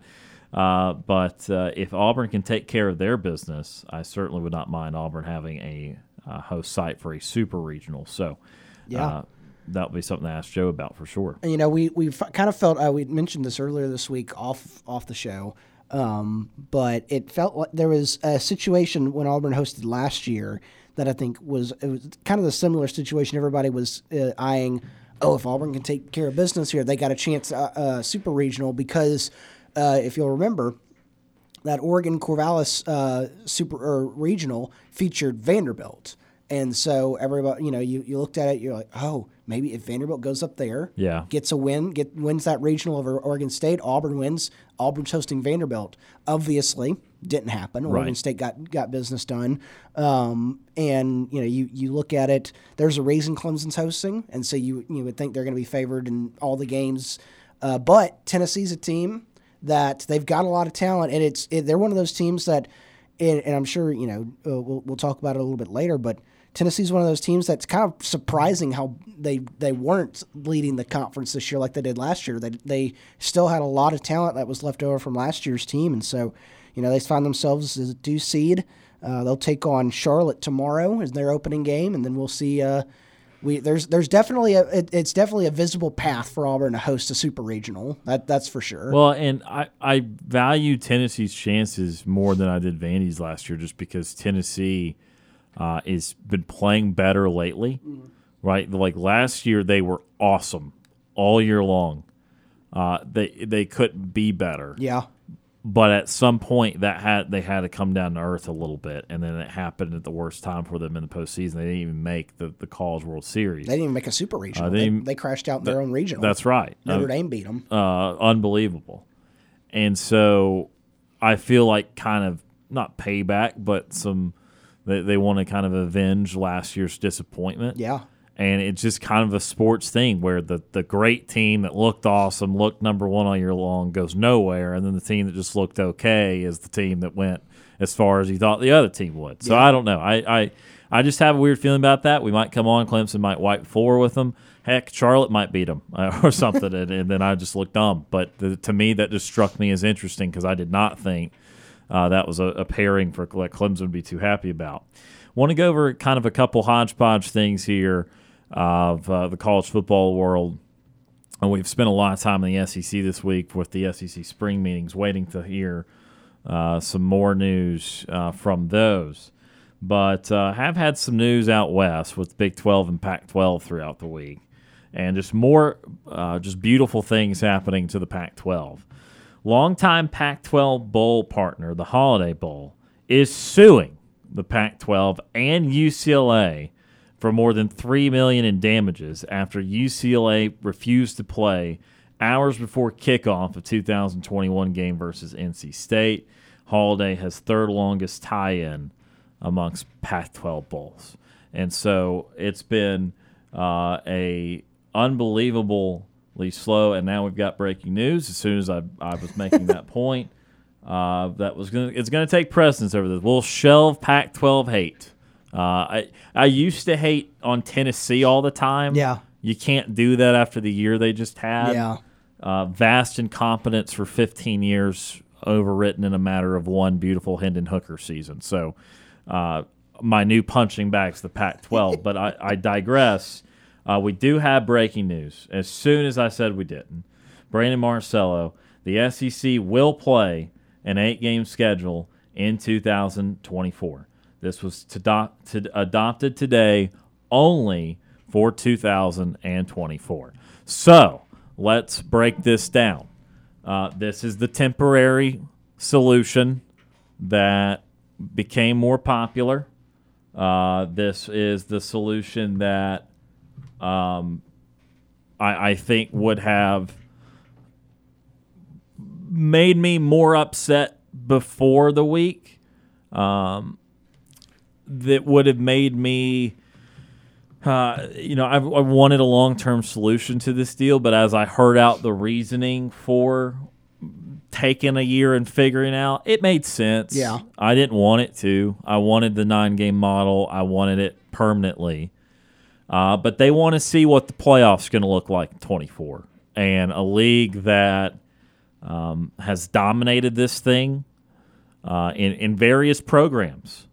Uh, look, Alabama for a long time has obviously been top of the hill, and now Georgia is is going on uh, a heater. But even amidst that, I mean, uh, of these last ten or fifteen years, we've talked about runs other teams have had. LSU just a couple of years ago with Burrow and that offense. Uh, we've seen uh, obviously Florida titles kind of predating the, the, the Alabama stuff, but uh, yeah, the Auburn title in 10, had another run in the title game in 13. Uh, this, this conference obviously uh, has had others besides the dominant team or two uh, be able to break through. And, and then that will only increase when you have Oklahoma and Texas because we know damn well that Oklahoma and Texas are, are great enough programs that at any one moment go and produce a playoff caliber team. As a matter of fact, Oklahoma was doing that year in year out uh, under uh, under Lincoln Riley. So until he left them. And, and they had a weird year, weirdly bad year with Brent Venables. They were almost a playoff lock. They were a lock to not go, go anywhere in the playoff, lose to pick SEC team here, but Oklahoma was going year in year out. Uh, and so the SEC wants to see, obviously, what what's going to happen with this playoff. So, eight game model, but just one year. So the league will play eight conference games in 2024 when Texas and Oklahoma join. They, according to Ross Dellenger, who's now on this, uh, they still believe they're going to get to nine eventually. Um, that was the belief heading into Destin. Yeah. That's what we thought. We kind of we ran ran with it, Brooks, this spring. We were doing we shows where yeah. we were picking. I was talking about this I the other day. Probably still have the paper sitting on yeah. desks. Yeah, I, I, I, said to one of our callers that we were we were doing this whole nine K model and picking our teams, and then you did a, a, better job than me. And by the end of it, I was having to cross over things, and I'm about to rip up the paper. Um, so division is eliminated. Yep. There will not be a division in twenty four. Uh, and then they're you know Sankey saying they're still exploring a long term scheduling format uh, with with uh, dialogue still fully open. Um, so one pat. Oh, you got. I, I don't even know if it's right to say one constant because this is one year. Yeah. I, I don't know if there. I mean, the schedule is going to be the schedule, and you might not have another year of eight games. So really, I, I don't think they're going to be marketing as these teams have one constant opponent. This could be uh, just whatever. I mean, it, I, I assume that the, all the rivalries will be in Well, there. I'm going to say the um, Brett McMurphy four minutes ago tweeted the SEC's 2024 schedule will be announced on June 14th and a special primetime show on the SEC network. So we're only going to go ahead and get the S in two weeks. Two weeks from yesterday, we're going to go ahead and get that 2024 schedule, and that was something that wasn't, you know, we, we was they announced like in the fall during football or during college football. Like they they'd come on on a random it'd be a random Tuesday night in the fall. They'd be here's next year's football schedule, and we're like two games into the first one or into the, the current year schedule. So, uh, so you said the 14th, Fourteenth. and did did you say a time? Uh, it's just gonna be a primetime SEC network special. So we can't have like live reaction show of sports call. I mean, primetime in the Eastern time zone starts at five. So if they start at five, Uh, no, that's gonna be no, that's gonna be like six or seven uh, Central Time probably. Man, I, I tell you what, I, it's still a little disappointing. I know that we've been building up to this the last couple of days that this is what's gonna go, but again, it this is I mean. This is going to be an event now. I mean, that, that the show the next day is going to be breaking down the Oh, schedule yeah. for Oh, yeah. 24, even though we're not even 23 yet. And you know, getting rid of divisions opens up the possibility, obviously, of two traditional East or West teams playing in Atlanta. You could have another. You could have a rematch of you know Alabama and LSU a couple weeks after they played.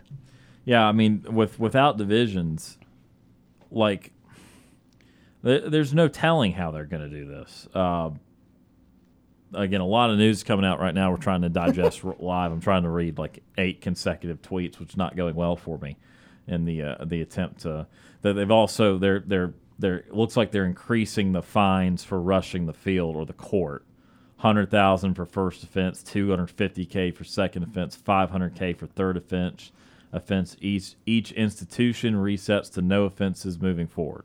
So that So means back down to zero if you're Tennessee. that means took the- Auburn upsets Alabama this year. It's only a hundred thousand dollar fine. Right. Um, so okay, uh, but again, let me clear thoughts again. All right. All right, with everything Reset. we know. Temporary eight game schedule, 2024. No word on the future. Goal still to get to nine, according to the SEC. There will be an event in about two weeks, June 14th, SEC Network. They will reveal the 2024 SEC schedule. There is no telling which eight it'll be. No, I would uh, I would start with everyone's top rival will play. I will start with I'm sure the Iron Bowl will happen, Florida, Georgia, Oklahoma, Texas, so on and so forth. Beyond that, there is no telling because again, if this was the constant model, you would rotate every two years. So if you didn't have a team that year, say 24, you'd have them in 25. But since this could only be one year, there's no telling which eight teams it's going to be. and let me let me go through. This is the you know it wasn't officially announced, but this is what the conference schedule would have looked like for Auburn coming up next year. Is obviously you would have had all the West teams, so Alabama, Arkansas, LSU, A and M, Mississippi State, Ole Miss. You had had Georgia, and then that extra game, that rotating game, would have been Florida at Jordan Hare Stadium. And So, so could you? Let's try and think hard here. Oklahoma and Texas joining, how much does it dilute that? Well, what I'm saying is, could you make it as true to what was going to happen in 24 as possible? Because that would have been the last year. The Yeah. final year of the rotation was 24. Could you make it as clean as possible? And if so, what would need to be done for Oklahoma and Texas? uh, to to to to not mess as much stuff up as possible, because there there is some way, if we can think of this quickly, where you play very close to what the schedule Yeah. is going to be six, maybe even seven of the games you are going to play. So you need eight games. So techni- well, eight games each. So that'd be sixteen games. You need you need to set up sixteen games for Texas and Oklahoma combined. So And I'm sure one of them's themselves, so you're down to 14 like that. yeah, so you're you need fourteen games. There are. Do you four- interfere with the other 14 teams one time? I would, that's what I was. That's what I was just about to say. Is you take one game away from somebody, and give it to them. And then- Texas and Oklahoma. and then that creates again it's really hard to do this without a visual Uh, but would you, would you like some? Do you see the uh, Brett McMurphy tweet from Greg uh, Sankey? SEC's great. Yeah, that's why we live speculation, live reaction show right now. Uh, SEC's Greg Sankey says eight game league schedule will be determined based on expectation of fairness and balance, and honor our traditional rivalries. that means Vanderbilt's getting stuck with someone, but not for the fact that uh, if you're a good team, you're not going to get stuck with Vanderbilt. So, well, or if you're a good team, you you get a bunch of tough stuff, Yeah. and then you get Vandy. True, that could happen. Um, we got about six or seven minutes left in the hour as we continue to digest. This is great. No, I'm I this for June to to be this sudden of a, of an or this much news in one day or this significant of news. I should rephrase that. Also, I don't, I don't know if this would affect anything. You know, last year when we got the 2023 schedule reveal going into it, and I, again, this is later in the year, Auburn didn't know their fourth opponent. And when the schedule came out, or no, Auburn hadn't announced their fourth opponent for non-conference, and when the schedule came out, they said, "Oh, they're playing the Samford Bulldogs," and you're like, "Oh, I guess they're playing Samford." Yeah. Auburn's only got three non-conference games on their 2024 schedule right now, so maybe you maybe we go ahead and learn that fourth non-conference game in two weeks. So let me also digest this. Uh, I, this doesn't affect Auburn. Auburn has the the Cal trip again. Well, not the trip, but Cal coming back to Auburn Yeah. in 24, right? Chuck Dunlap, who's head of communication for the SEC, uh, SEC teams will play eight conference games plus one required opponent from the ACC, Big Ten, Big 12, Pac 12, or major independent during the 24 season when University of Oklahoma and University of Texas join the league. I don't know. Uh, I'd have to again. I research that would take longer than the four to five minutes we have left. Uh, who in the conference, if any, do not have that for 24? But that is a potentially in- interesting qualifier.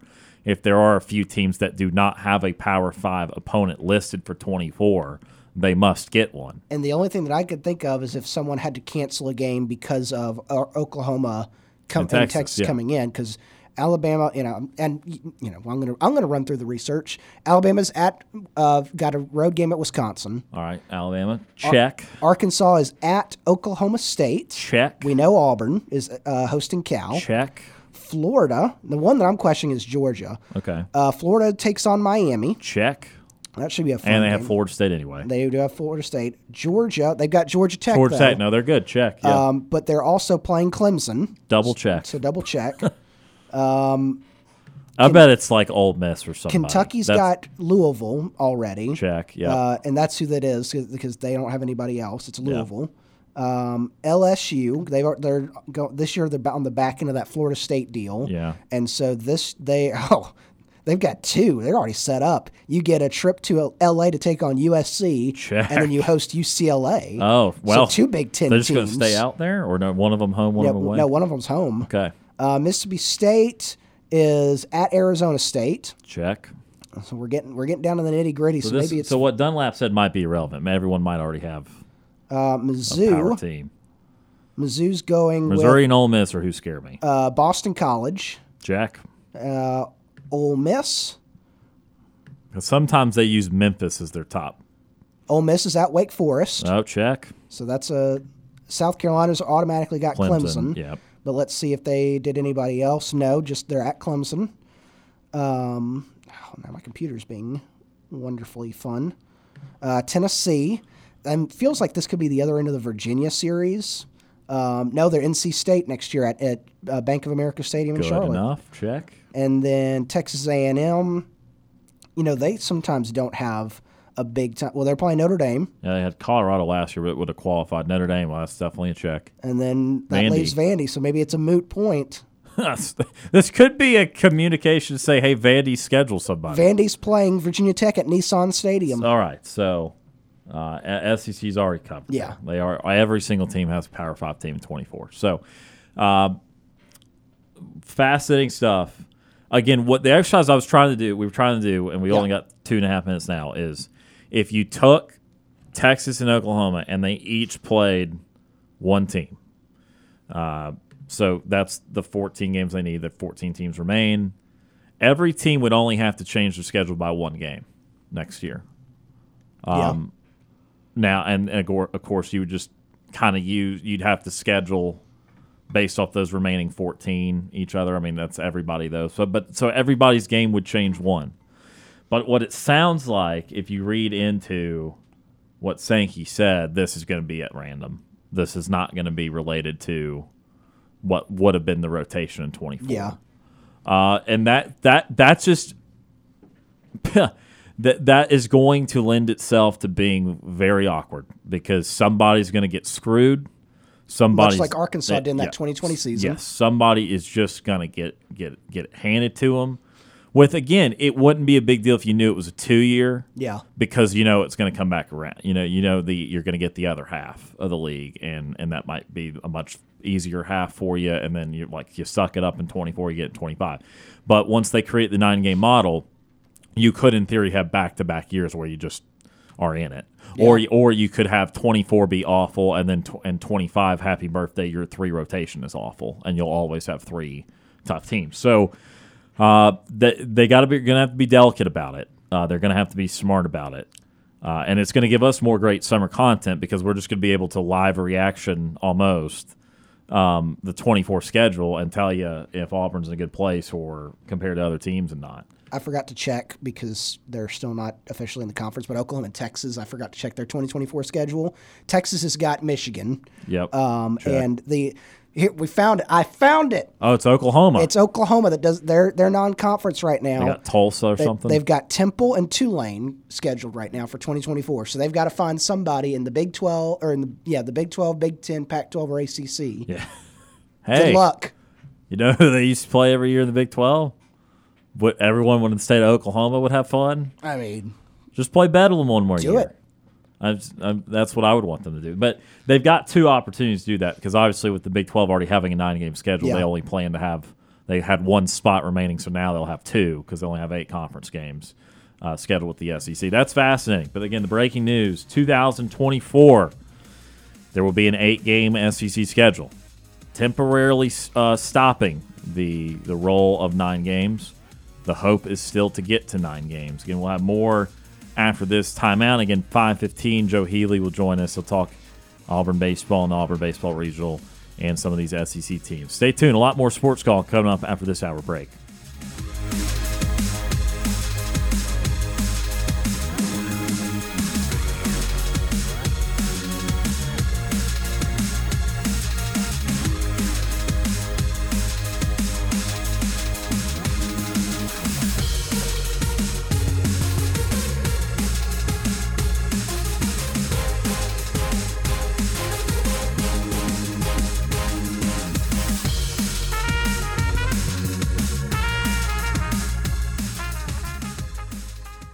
Two hours of sports call are finished. Don't touch that radio dial. We've got one more hour to go.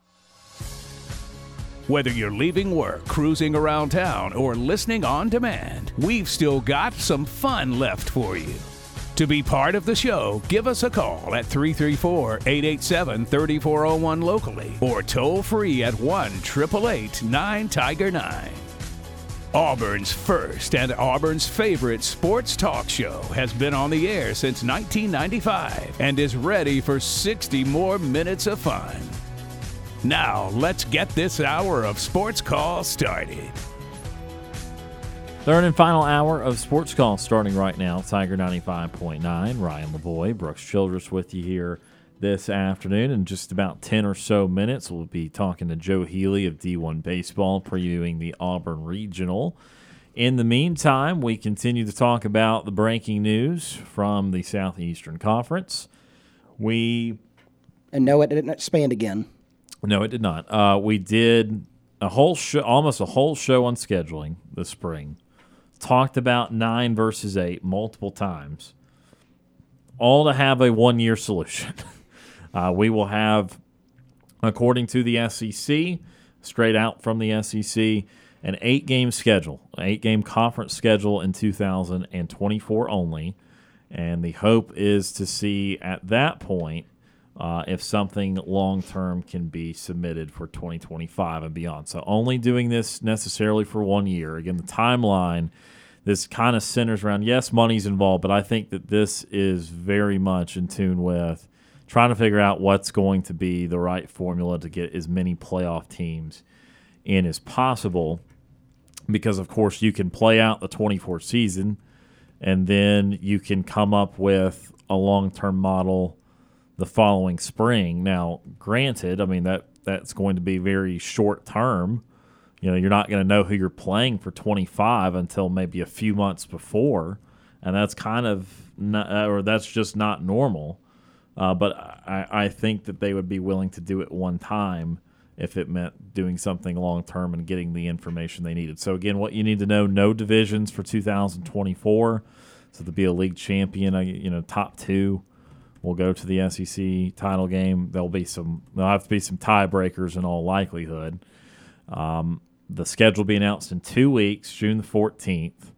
We will not know the dates or times or anything like that. We'll just know the eight SEC games that they're announcing. And uh, again, uh, rivalries seem to be a priority, according to Greg Sankey. So, does that mean for Auburn that uh, Auburn and Georgia will be played that year? I, I would surmise, and I've been wrong before, and I'll be wrong again. But yeah.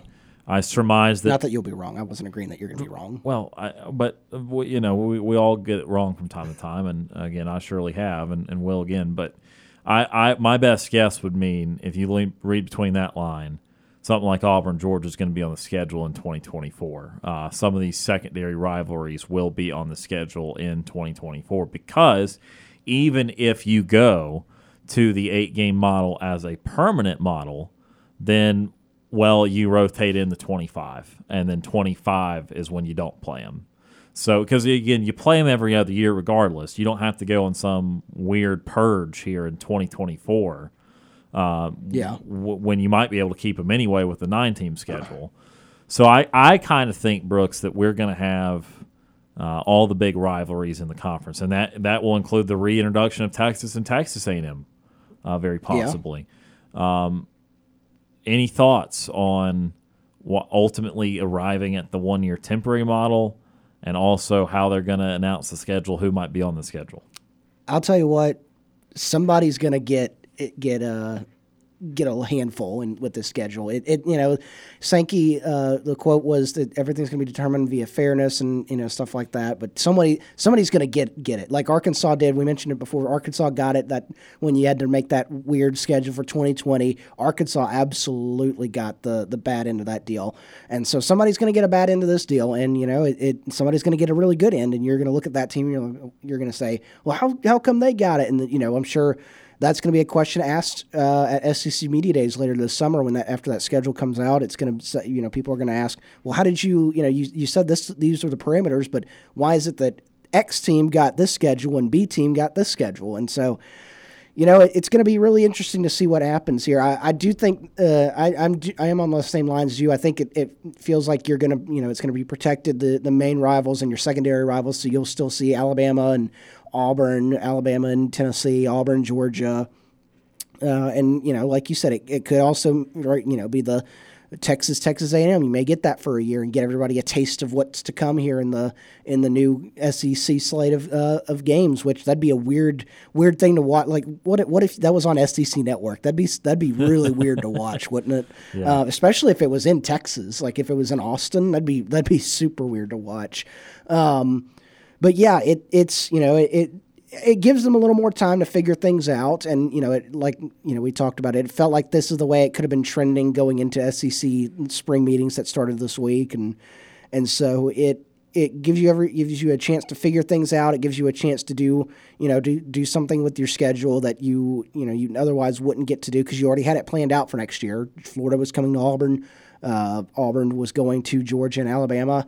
Now, you know, I, I, saw someone throw this out on Twitter. This could be the the way you fix. Remember, a few years ago, this oh, a few years ago is is relative now. When you had the back to backs where you changed the schedule up and you had back to back Georgia and uh, Auburn and Georgia at the same venue.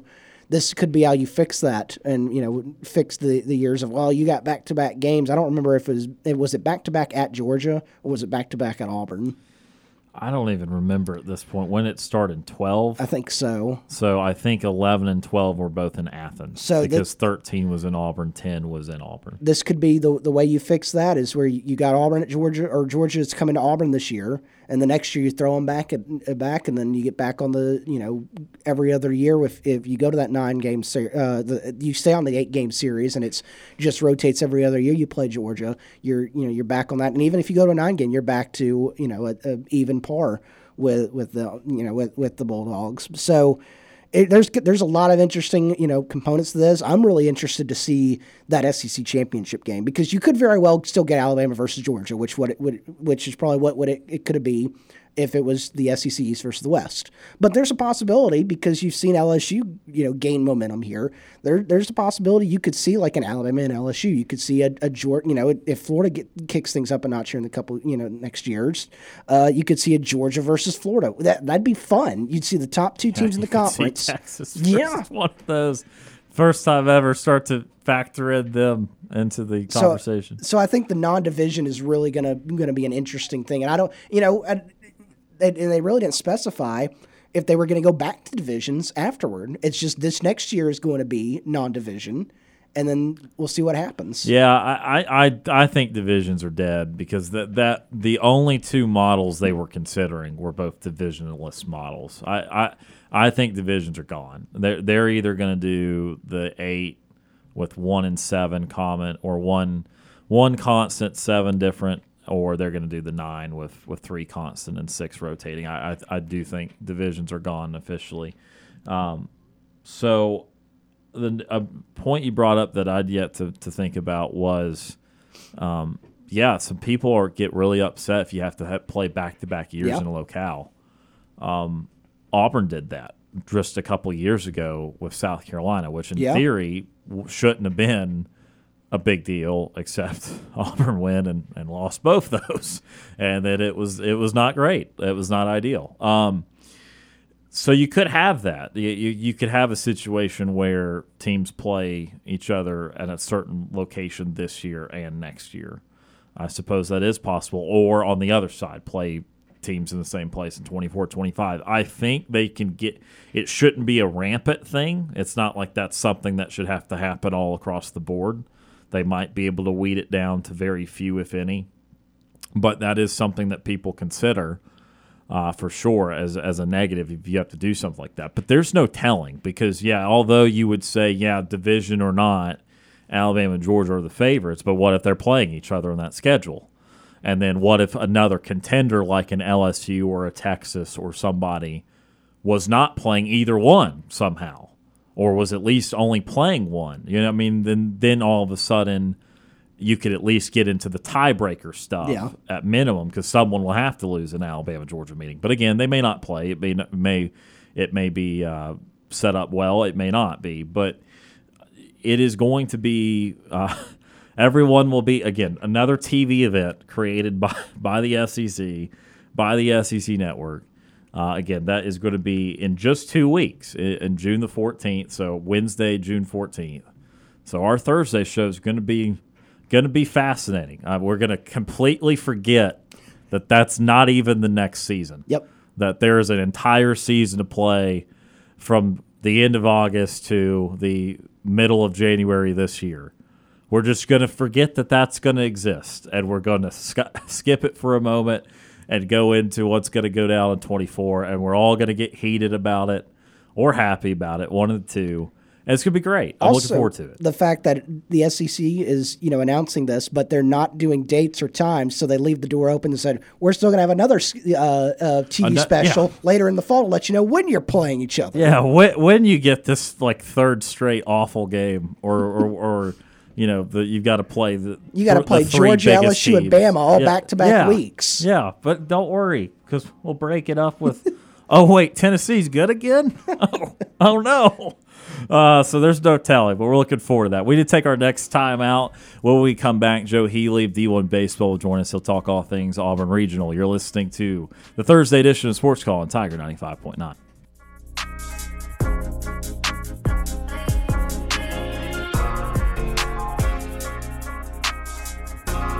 Sports Call has been on the air since 1995. This is Phillip Lolley, former Auburn Tigers football assistant coach for the 2010 National Championship team, and you are listening to Sports Call.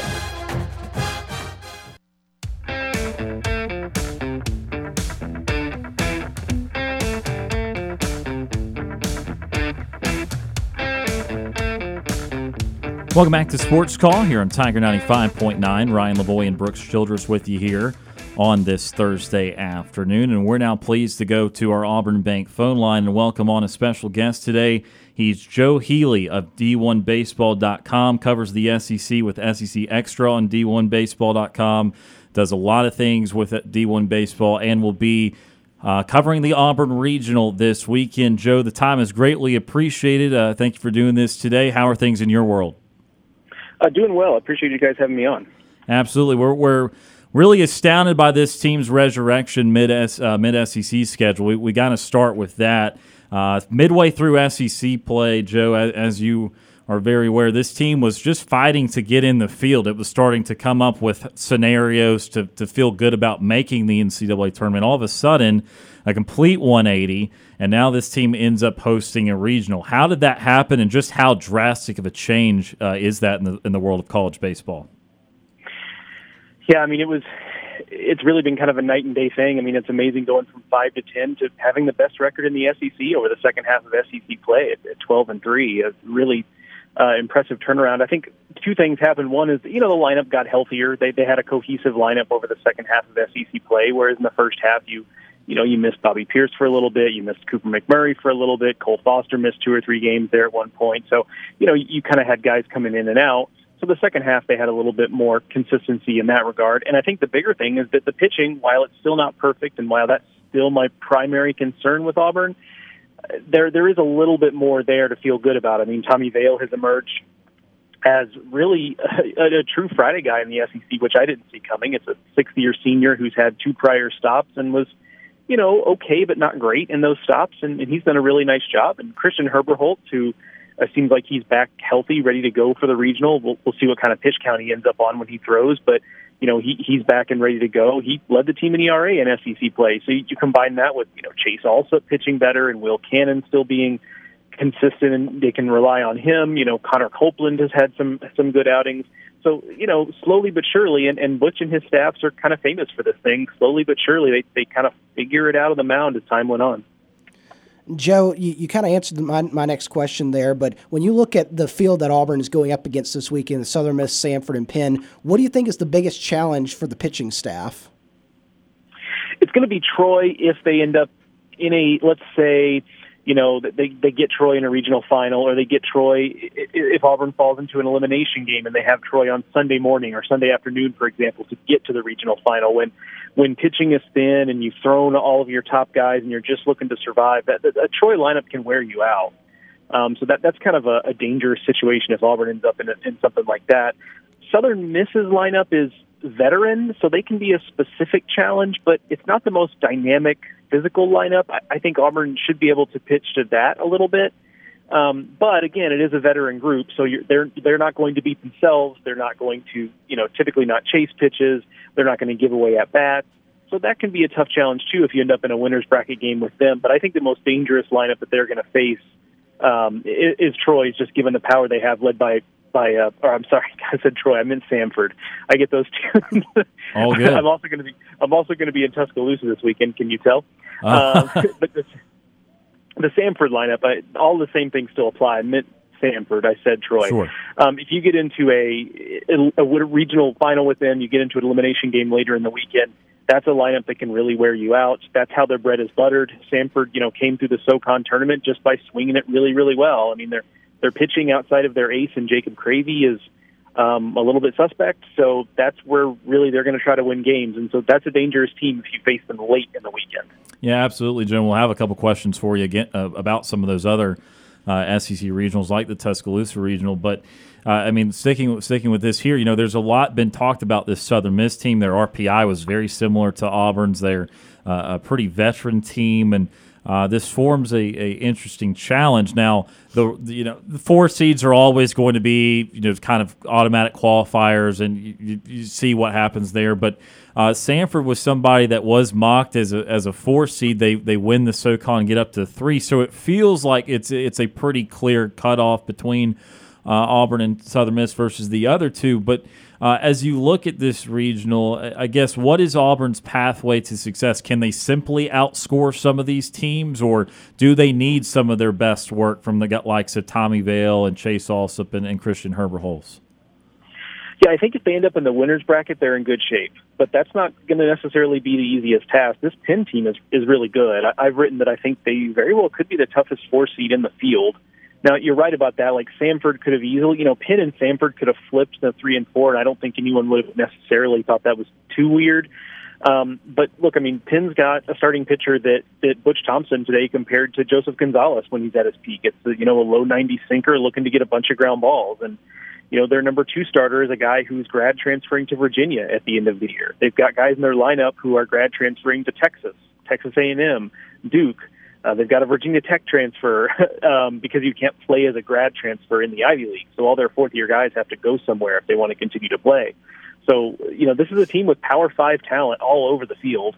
Um, they haven't played a team this good since they played South Carolina to open their season, but they played South Carolina tight in that series. So this is going to be a little different than what Penn has had to deal with for a few months. But I think, you know, I know Auburn's not overlooking them, but you know, even observers should should overlook Penn at their own peril because they're really talented. Going back to the, the, the batting lineup there for the Tigers, you know, you, you've got a really strong group that's hit the ball fairly well this year. There, has been a couple times where, and especially with that Arkansas series around the start of conference play, the bats kind of got lost for a little bit, but they came roaring back in the second half of the, the, the year. So what is your thoughts on this, this Auburn lineup going into this weekend and how they can be successful, not just this weekend, but going forward in the tournament? Yeah, I think it's the lineup can be a little bit top heavy at times, right? I mean, because you've got you know you're going with a defensive catcher in, in, in Nate LaRue, and then you know at times you've got you know a Caden Green in there that's a little bit lighter offensively. But the top half of the lineup is as good as, as just about anybody outside of I don't know if you want to say LSU, of course, but um, you know those that top with with Bryson Ware, who's quietly having one of the best years in the, in the country, and uh, you know Cole Foster, uh, Ike Irish, of course. You know that group is is good as just about anybody. And there's a couple guys who have kind of taken a step forward, like Chris Stanfield, for example, that you know his numbers aren't among the best on the team, and in, in SEC play he's hitting something like 240, but you know he brings a level of athleticism and speed that's a little bit different for this offense. It's not exactly an offense that I mean, stolen bases and running are just not going to be this Auburn team's thing. But having a guy like that in the lineup that brings that element and can do something a little bit different, I think is is so huge because when a lineup gets a little bit stagnant, sometimes what you need is just something a little different. Let's let's put runners in motion. Let's hit and run. Let's you know try to push the issue a little bit. And, and having a guy like that who can do stuff like that can kind of help you stay out of a funk offensively. Talking to Joe Healy today of D1 Baseball in the Thursday edition of Sports Call. And Joe, what's been so interesting to me, just as as Butch Thompson's program as a whole at Auburn, very little SEC tournament uh, success but a whole lot of NCAA tournament success relative to what they've been doing in the SEC tournament. Even as hot as they were in the last month or so of this year, they, they ultimately only win one game in Hoover. But yet, as we saw last year with them not even winning a game in Hoover, they go all the way to the College World Series. What is it about?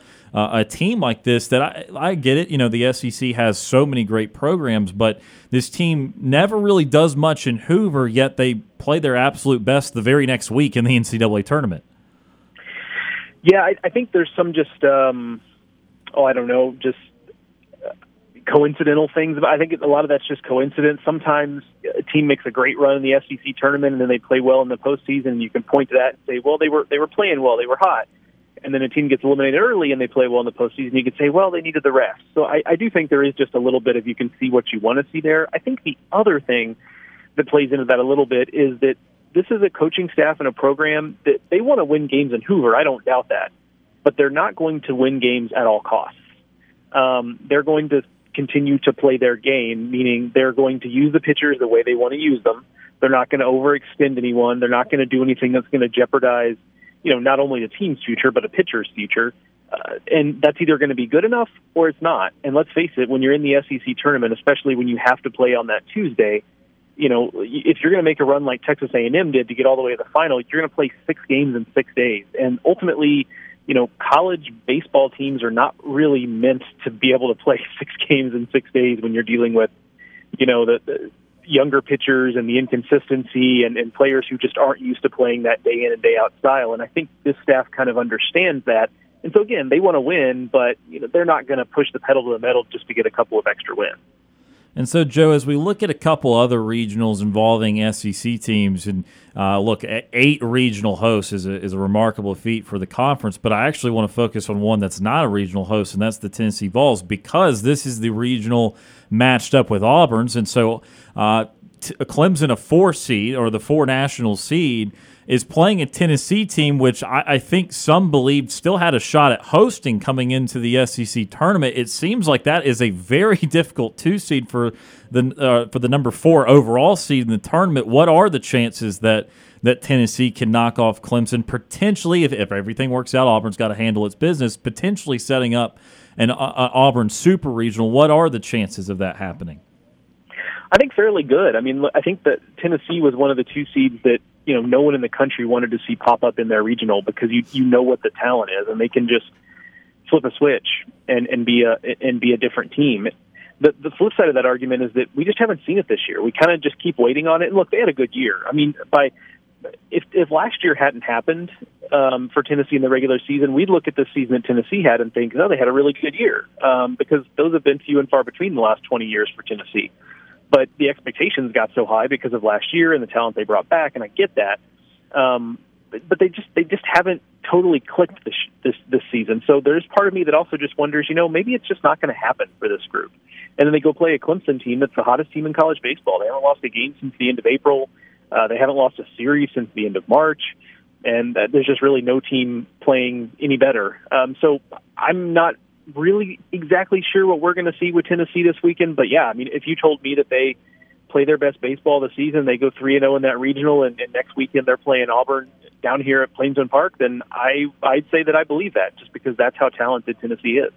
Joe, when you look around the rest of the field, which regional involving an SEC team, either hosting or they're they're not hosting, are do you think needs to uh, needs to get more people talking about right now? I think I'm kind of fascinated by Kentucky's regional, and not just because of the situation where the, the opposing teams are being housed in dorms uh, because there were no hotel rooms in, in Lexington.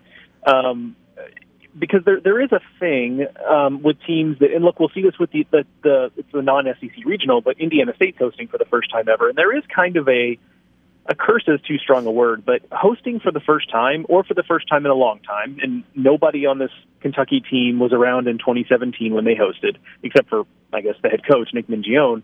Um, but teams that have are hosting for the first time, like it's kind of a difficult thing. Like there's a specific pressure to it. You know, you've got a lot of fans there. You're probably going to draw crowds, especially to a place like Kentucky, bigger than you normally draw. So there's just kind of a, a pressure there, and they got a difficult draw where you've got West Virginia as a two seed, and look, that's a team that they went 0 2 in the Big 12 tournament. If they make a run, they're probably hosting themselves this week. Their three seed is Indiana, who finished one game behind Maryland for the Big Ten regular season title, and, and I think honestly could have been could have been a two seed in a different world. And their four seed is Wright State, which is annually one of the peskiest four seeds. Like that's a team that's going to go into that regional expecting to win games. That's they're not going to lay down in that opening game. So Kentucky getting out of that regional uh, is a really, really tough chore. And, and I think if they do so, it'll just kind of prove what, what they've been trying to show all year, which is that this is just a, a different Kentucky team. Talking to Joe Healy of D1 Baseball today on Sports Call. Joe, how can all of our listeners follow your work throughout the weekend, your coverage, and then all the great things that D1 Baseball will have in store throughout this weekend? Yeah, first and foremost, go to d1baseball.com. Um, we'll have writers at a whole bunch. I, I should have counted up how many different regional sites we'll have writers at, but the, it's certainly more than more than half of them. So d1baseball.com for all of our general coverage. If you're interested in the SEC angle, you can click on the SEC extra link at the top of the page to read mine and Mark Etheridge's work on, on the SEC. And you can follow me on Twitter at Joe Healy D1. Joe, the time has been greatly appreciated today. We hope you enjoy covering the the Auburn Regional and, and the Tuscaloosa Regional. And uh, hopefully this thing goes well. We'll be talking to you again down the line. I appreciate it. Anytime, fellas.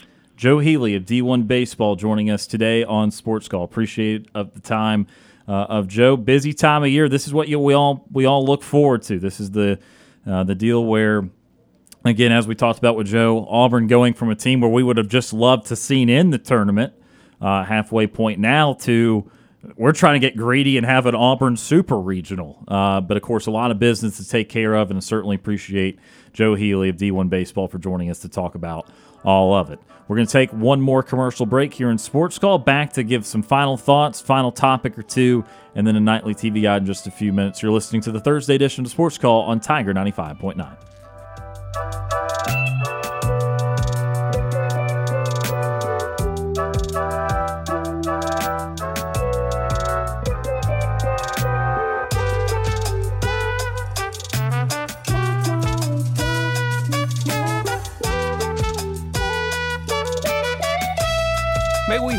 attention, please? Ladies and gentlemen, can I please have your attention? We're Auburn's first and Auburn's favorite sports talk show. Hi, my name is. What? My name is.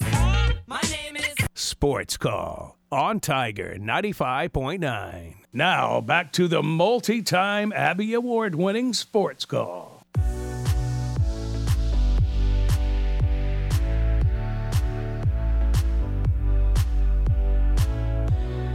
Welcome back to Sports Call, Tiger 95.9. Ryan Lavoie, Brooks Childress with you here. Appreciate Joe Healy of D1 Baseball for spending some time with us to preview the Auburn Regional and a couple of the other situations and regionals going on in college baseball. Of course, if you missed that, you can go back and check it out on the Sports Call podcast presented by Coca Cola. Uh, you want me to, Brooks? I mean, you were reaching for it. Well, I, I w- everyone gets it. It, it is. Uh, it, I thank you though. I thank That's you. Though. fine. Um, you were just trying to be helpful. I was. and uh, I, I I will remember that. Um, we have one final segment left in the show. Again, the big news, which we've been talking about since it broke at about 4:30, uh, was the eight-game schedule model. We will have even more thoughts about that tomorrow. Again, if you're just tuning in, one year temporary model. I keep using model. That's just the word they used over and over. Uh, but eight games scheduled for 2024. No divisions. The teams will be announced in uh, two weeks, and we really don't know much beyond that. At least we. It's going to be based on fairness, though. Yep. So they say. Someone will not be happy. That's inevitable. That's right. Uh, but we will see. Uh, Want to also use this opportunity, just with a few minutes left, to give a, a brief NBA Finals preview uh, since it does start tonight. Um, got a call earlier in the week talking some NBA. Certainly appreciate Keith whenever he's able to call. know he's got uh, some some some busy stuff going on, but uh, he he had some NBA questions. Also was talking about some officiating uh, and the way the game is um, uh, a lot about flopping now. But want to break down some Nuggets Heat. Um, I don't give a damn what the ratings end up being. I just don't. I think that if you like this sport, you should watch this series. Uh, these two storylines are good. I'm sorry that they don't involve big market teams, uh, but this is going to be good basketball. And look, it doesn't. It's not necessarily going to be a long series. I'm not telling you that, but what I am telling you, these two teams do it in about as right of a way as you can do it. Denver's offense, Jokic, Murray, Porter, Gordon, they get such a high quality of shot. Uh, it's going to be hard to stop them. They run great offense, and I think Denver it can just kind of get any shot they want. Now for Miami, the way they played team basketball, which I know the the Heat players are tired of it, of talking about how they're all undra- half of them are undrafted, but that is significant you know, and, and they've clearly earned their places in the league. And so we're not acting like they're without talent because clearly they've played multiple years of successful basketball in Miami. So they're more than that. But it's still incredible that Miami as an organization identified this many good undrafted players in one grouping uh, from Gabe Vincent, Max Strus, Duncan Robinson. Um, I don't think Caleb Martin was drafted. He might, he might have been. Um, but they have seven undrafted guys, and they several of them are the key role players for what they're trying to do. Caleb Martin was undrafted. Well, he was undrafted too. He just had 19 a game on 60% in the conference finals. He almost won conference finals MVP. I do believe it should have been Butler. Uh, Martin played well above his normal, but I still think Butler was was just as complete, if not a little bit more uh, complete. Average more points, average more rebounds, average more assists, more steals. It's just that he shot a lower percentage, and we have this expectation for Jimmy Butler. But I still think he was a more important player uh, overall. They, they wouldn't be there without him.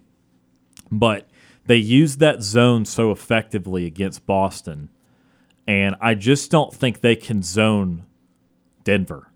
I know that, that the Celtics were a perfectly capable three point shooting team, although they settled for it and they paid dearly the last two games of the series. They did not shoot well at all. Denver has shooters all over the place. And the most important part is their big seven foot dude, Nikola Jokic. He's the best passer on the team. So if he ever gets in the middle of that zone, he's going to make the correct pass. Heck, if he just gets the ball at the top of the key, he's probably going to set up a good shot. He just sees the floor well, and you have to account for him because he can shoot from three. He's a 40 something percent three point shooter. Jokic is a complete offensive player, really is as complete as it gets. And so I don't think zone can work against Denver. I'm sure Miami will try it at some point, but they're going to have to figure out a way how they can hold up one on one. The good news is I don't think Miami has many poor defensive players, uh, especially Tyler Herro out. I think he might even be their weakest. Duncan Robinson is below average. I know Vincent has his lim- uh, limitations, but overall, they I think they can hold up better if they go man uh, in the Adebayo versus Jokic matchup, there's a chance Adebayo can at least make Jokic do some things difficultly. Like I know Anthony Davis was able to, or not able to do much. Jokic really was hitting unbelievable stuff, triple doubles, and Davis is as good as it gets defensively as a big man. But what I'm saying is, it's Jokic will get his numbers. Can you make him? 9 of 20 instead of 12 of 20? Can you make him have eight assists instead of 12? Can you get a couple offensive rebounds over him? Can you can you on when he's on defense? Can you get him mismatched a couple times and either make him pick up a foul or get an open look?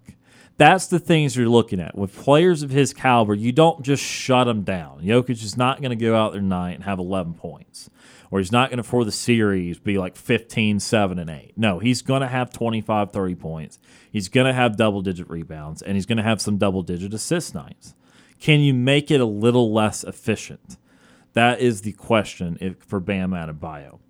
Um, I, I like nuggets in five. I'm not trying to disrespect miami. I just think that denver has more ways of doing this. Um, you can limit Jokic to a degree with the knowledge that Jamal Murray could have 35 points on any given night, with the knowledge that Michael Porter Jr. can hit five or six threes a night, with the knowledge that Aaron Gordon is a double digit scorer that can make some freakishly athletic plays and hit the occasional open three, and with the knowledge that Bruce Brown, as a six man, has been lights out throughout the postseason. Denver just has so many offensive weapons that really the best way to try and beat them would be outscore them and Miami was a team that ranked 29th in the regular season scoring. They've obviously scored better and they've shot very well from three throughout the postseason. But if you're telling, if you're asking me, all right, you go beyond the top two of Murray, Jokic versus Adebayo, Butler, the role guys. Who do you feel more confident? You feel confident in KCP hitting some threes? Yeah. Do I feel confident that Michael Porter Jr. at 6'10 is going to get good open looks? Yeah. Do I think Bruce Brown can score double digits off the bench? Yeah. But at any moment, if Gabe Vincent went two of eight, would you be shocked? If Caleb Martin, who scored nine a game in the regular season, but scored 19 in the last series, would you be shocked if he went back down to nine a game? No. It's going to be harder for these Heat guys to score in these high scoring games. It has to be lower scoring. They have to get either people in foul trouble or muck it up and make them less efficient. But I've got Nuggets in five. There's my soliloquy. Brooks, what do you got for this series?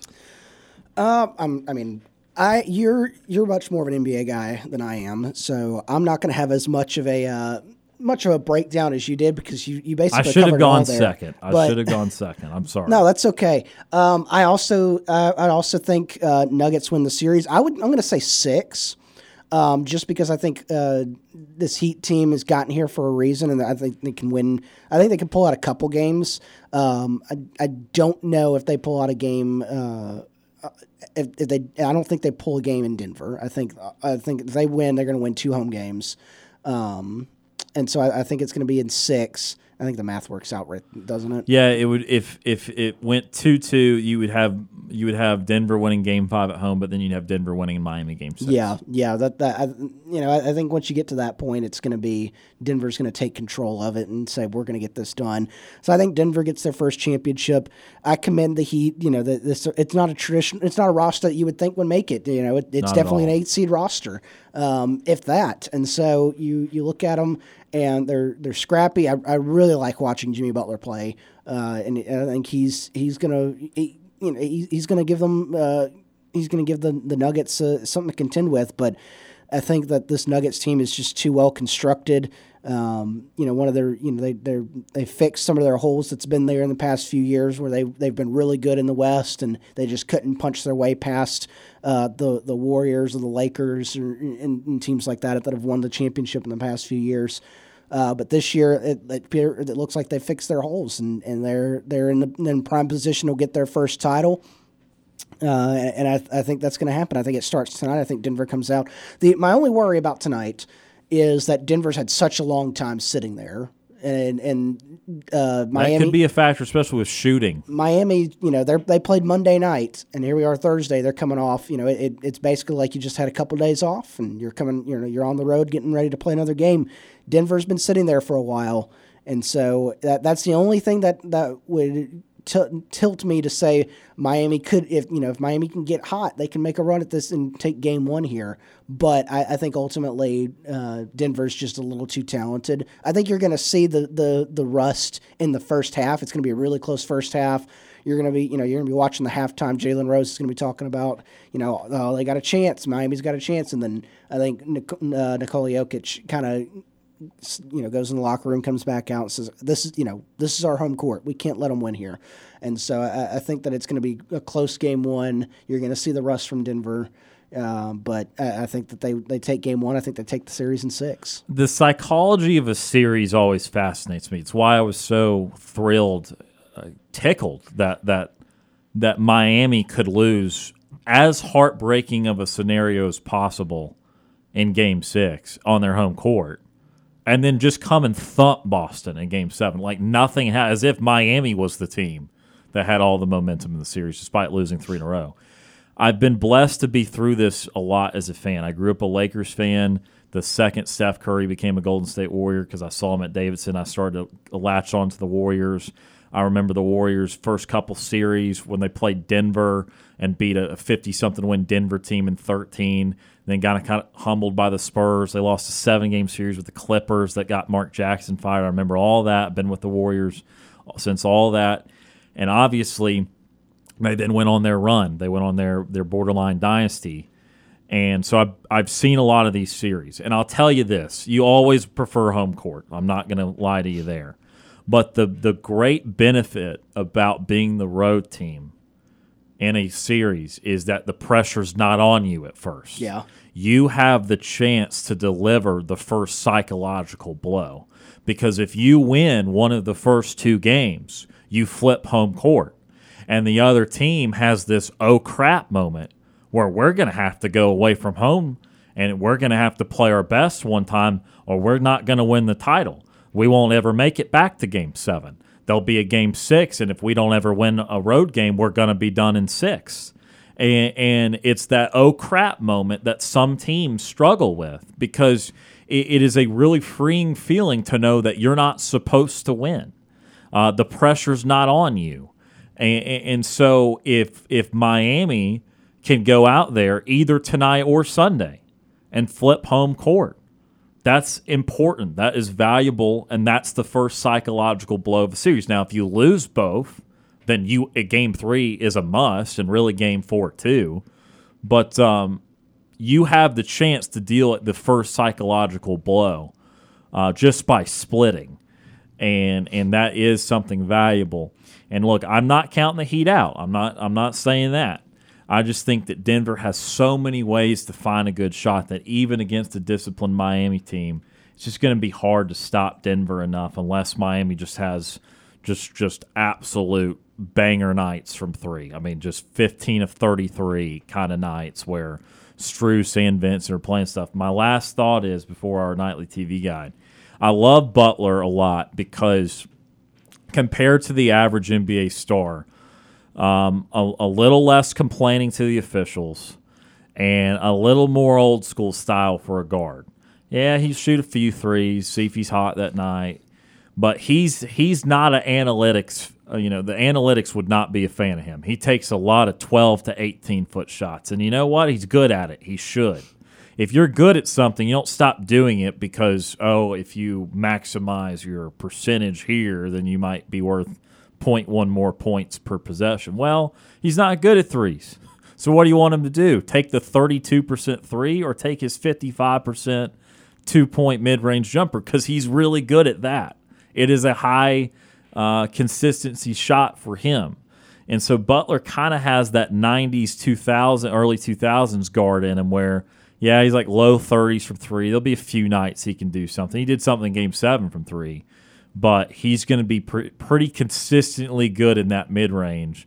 And some of the 15 footers he hits are uh, are a lot of fun to watch.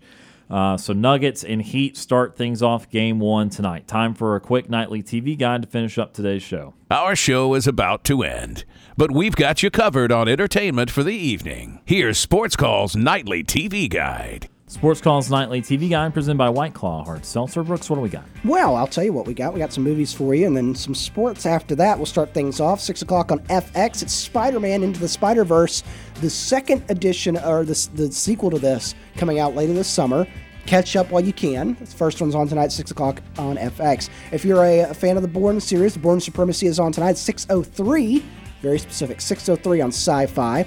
And then later tonight, Star Wars Week continues on TNT at 7:15. It's Star Wars Episode 9: The Rise of Skywalker. I know it didn't get a lot of, you know, a lot of people excited about it when it came out, but I really love Star Wars. I'll watch it anytime it's on. So that's at 7:15 tonight. Sports for you this evening. It's it's varied, but it's you know not a lot. The Women's College World Series continues tonight with two games starting at six o'clock on ESPN. Oklahoma State takes on Florida State. Follow that up at 8:30 with Utah versus Washington, an all Pac-12 affair in that one. Seven o'clock on FS1, some Major League Baseball tonight. The Braves aren't playing, but we got Shohei Ohtani and the Angels visiting the Houston Astros uh, tonight. Start a series. Uh, that's at seven o'clock FS1, and then of course 7:30 tonight. ABC alternate version, I believe, on ESPN2. The NBA Finals, Game One. Heat visit the Nuggets. Who will take adva- or take control of the series early? Find out then. And that is you're looking at a TV guy brought to you by our friends at White Claw Hard Seltzer.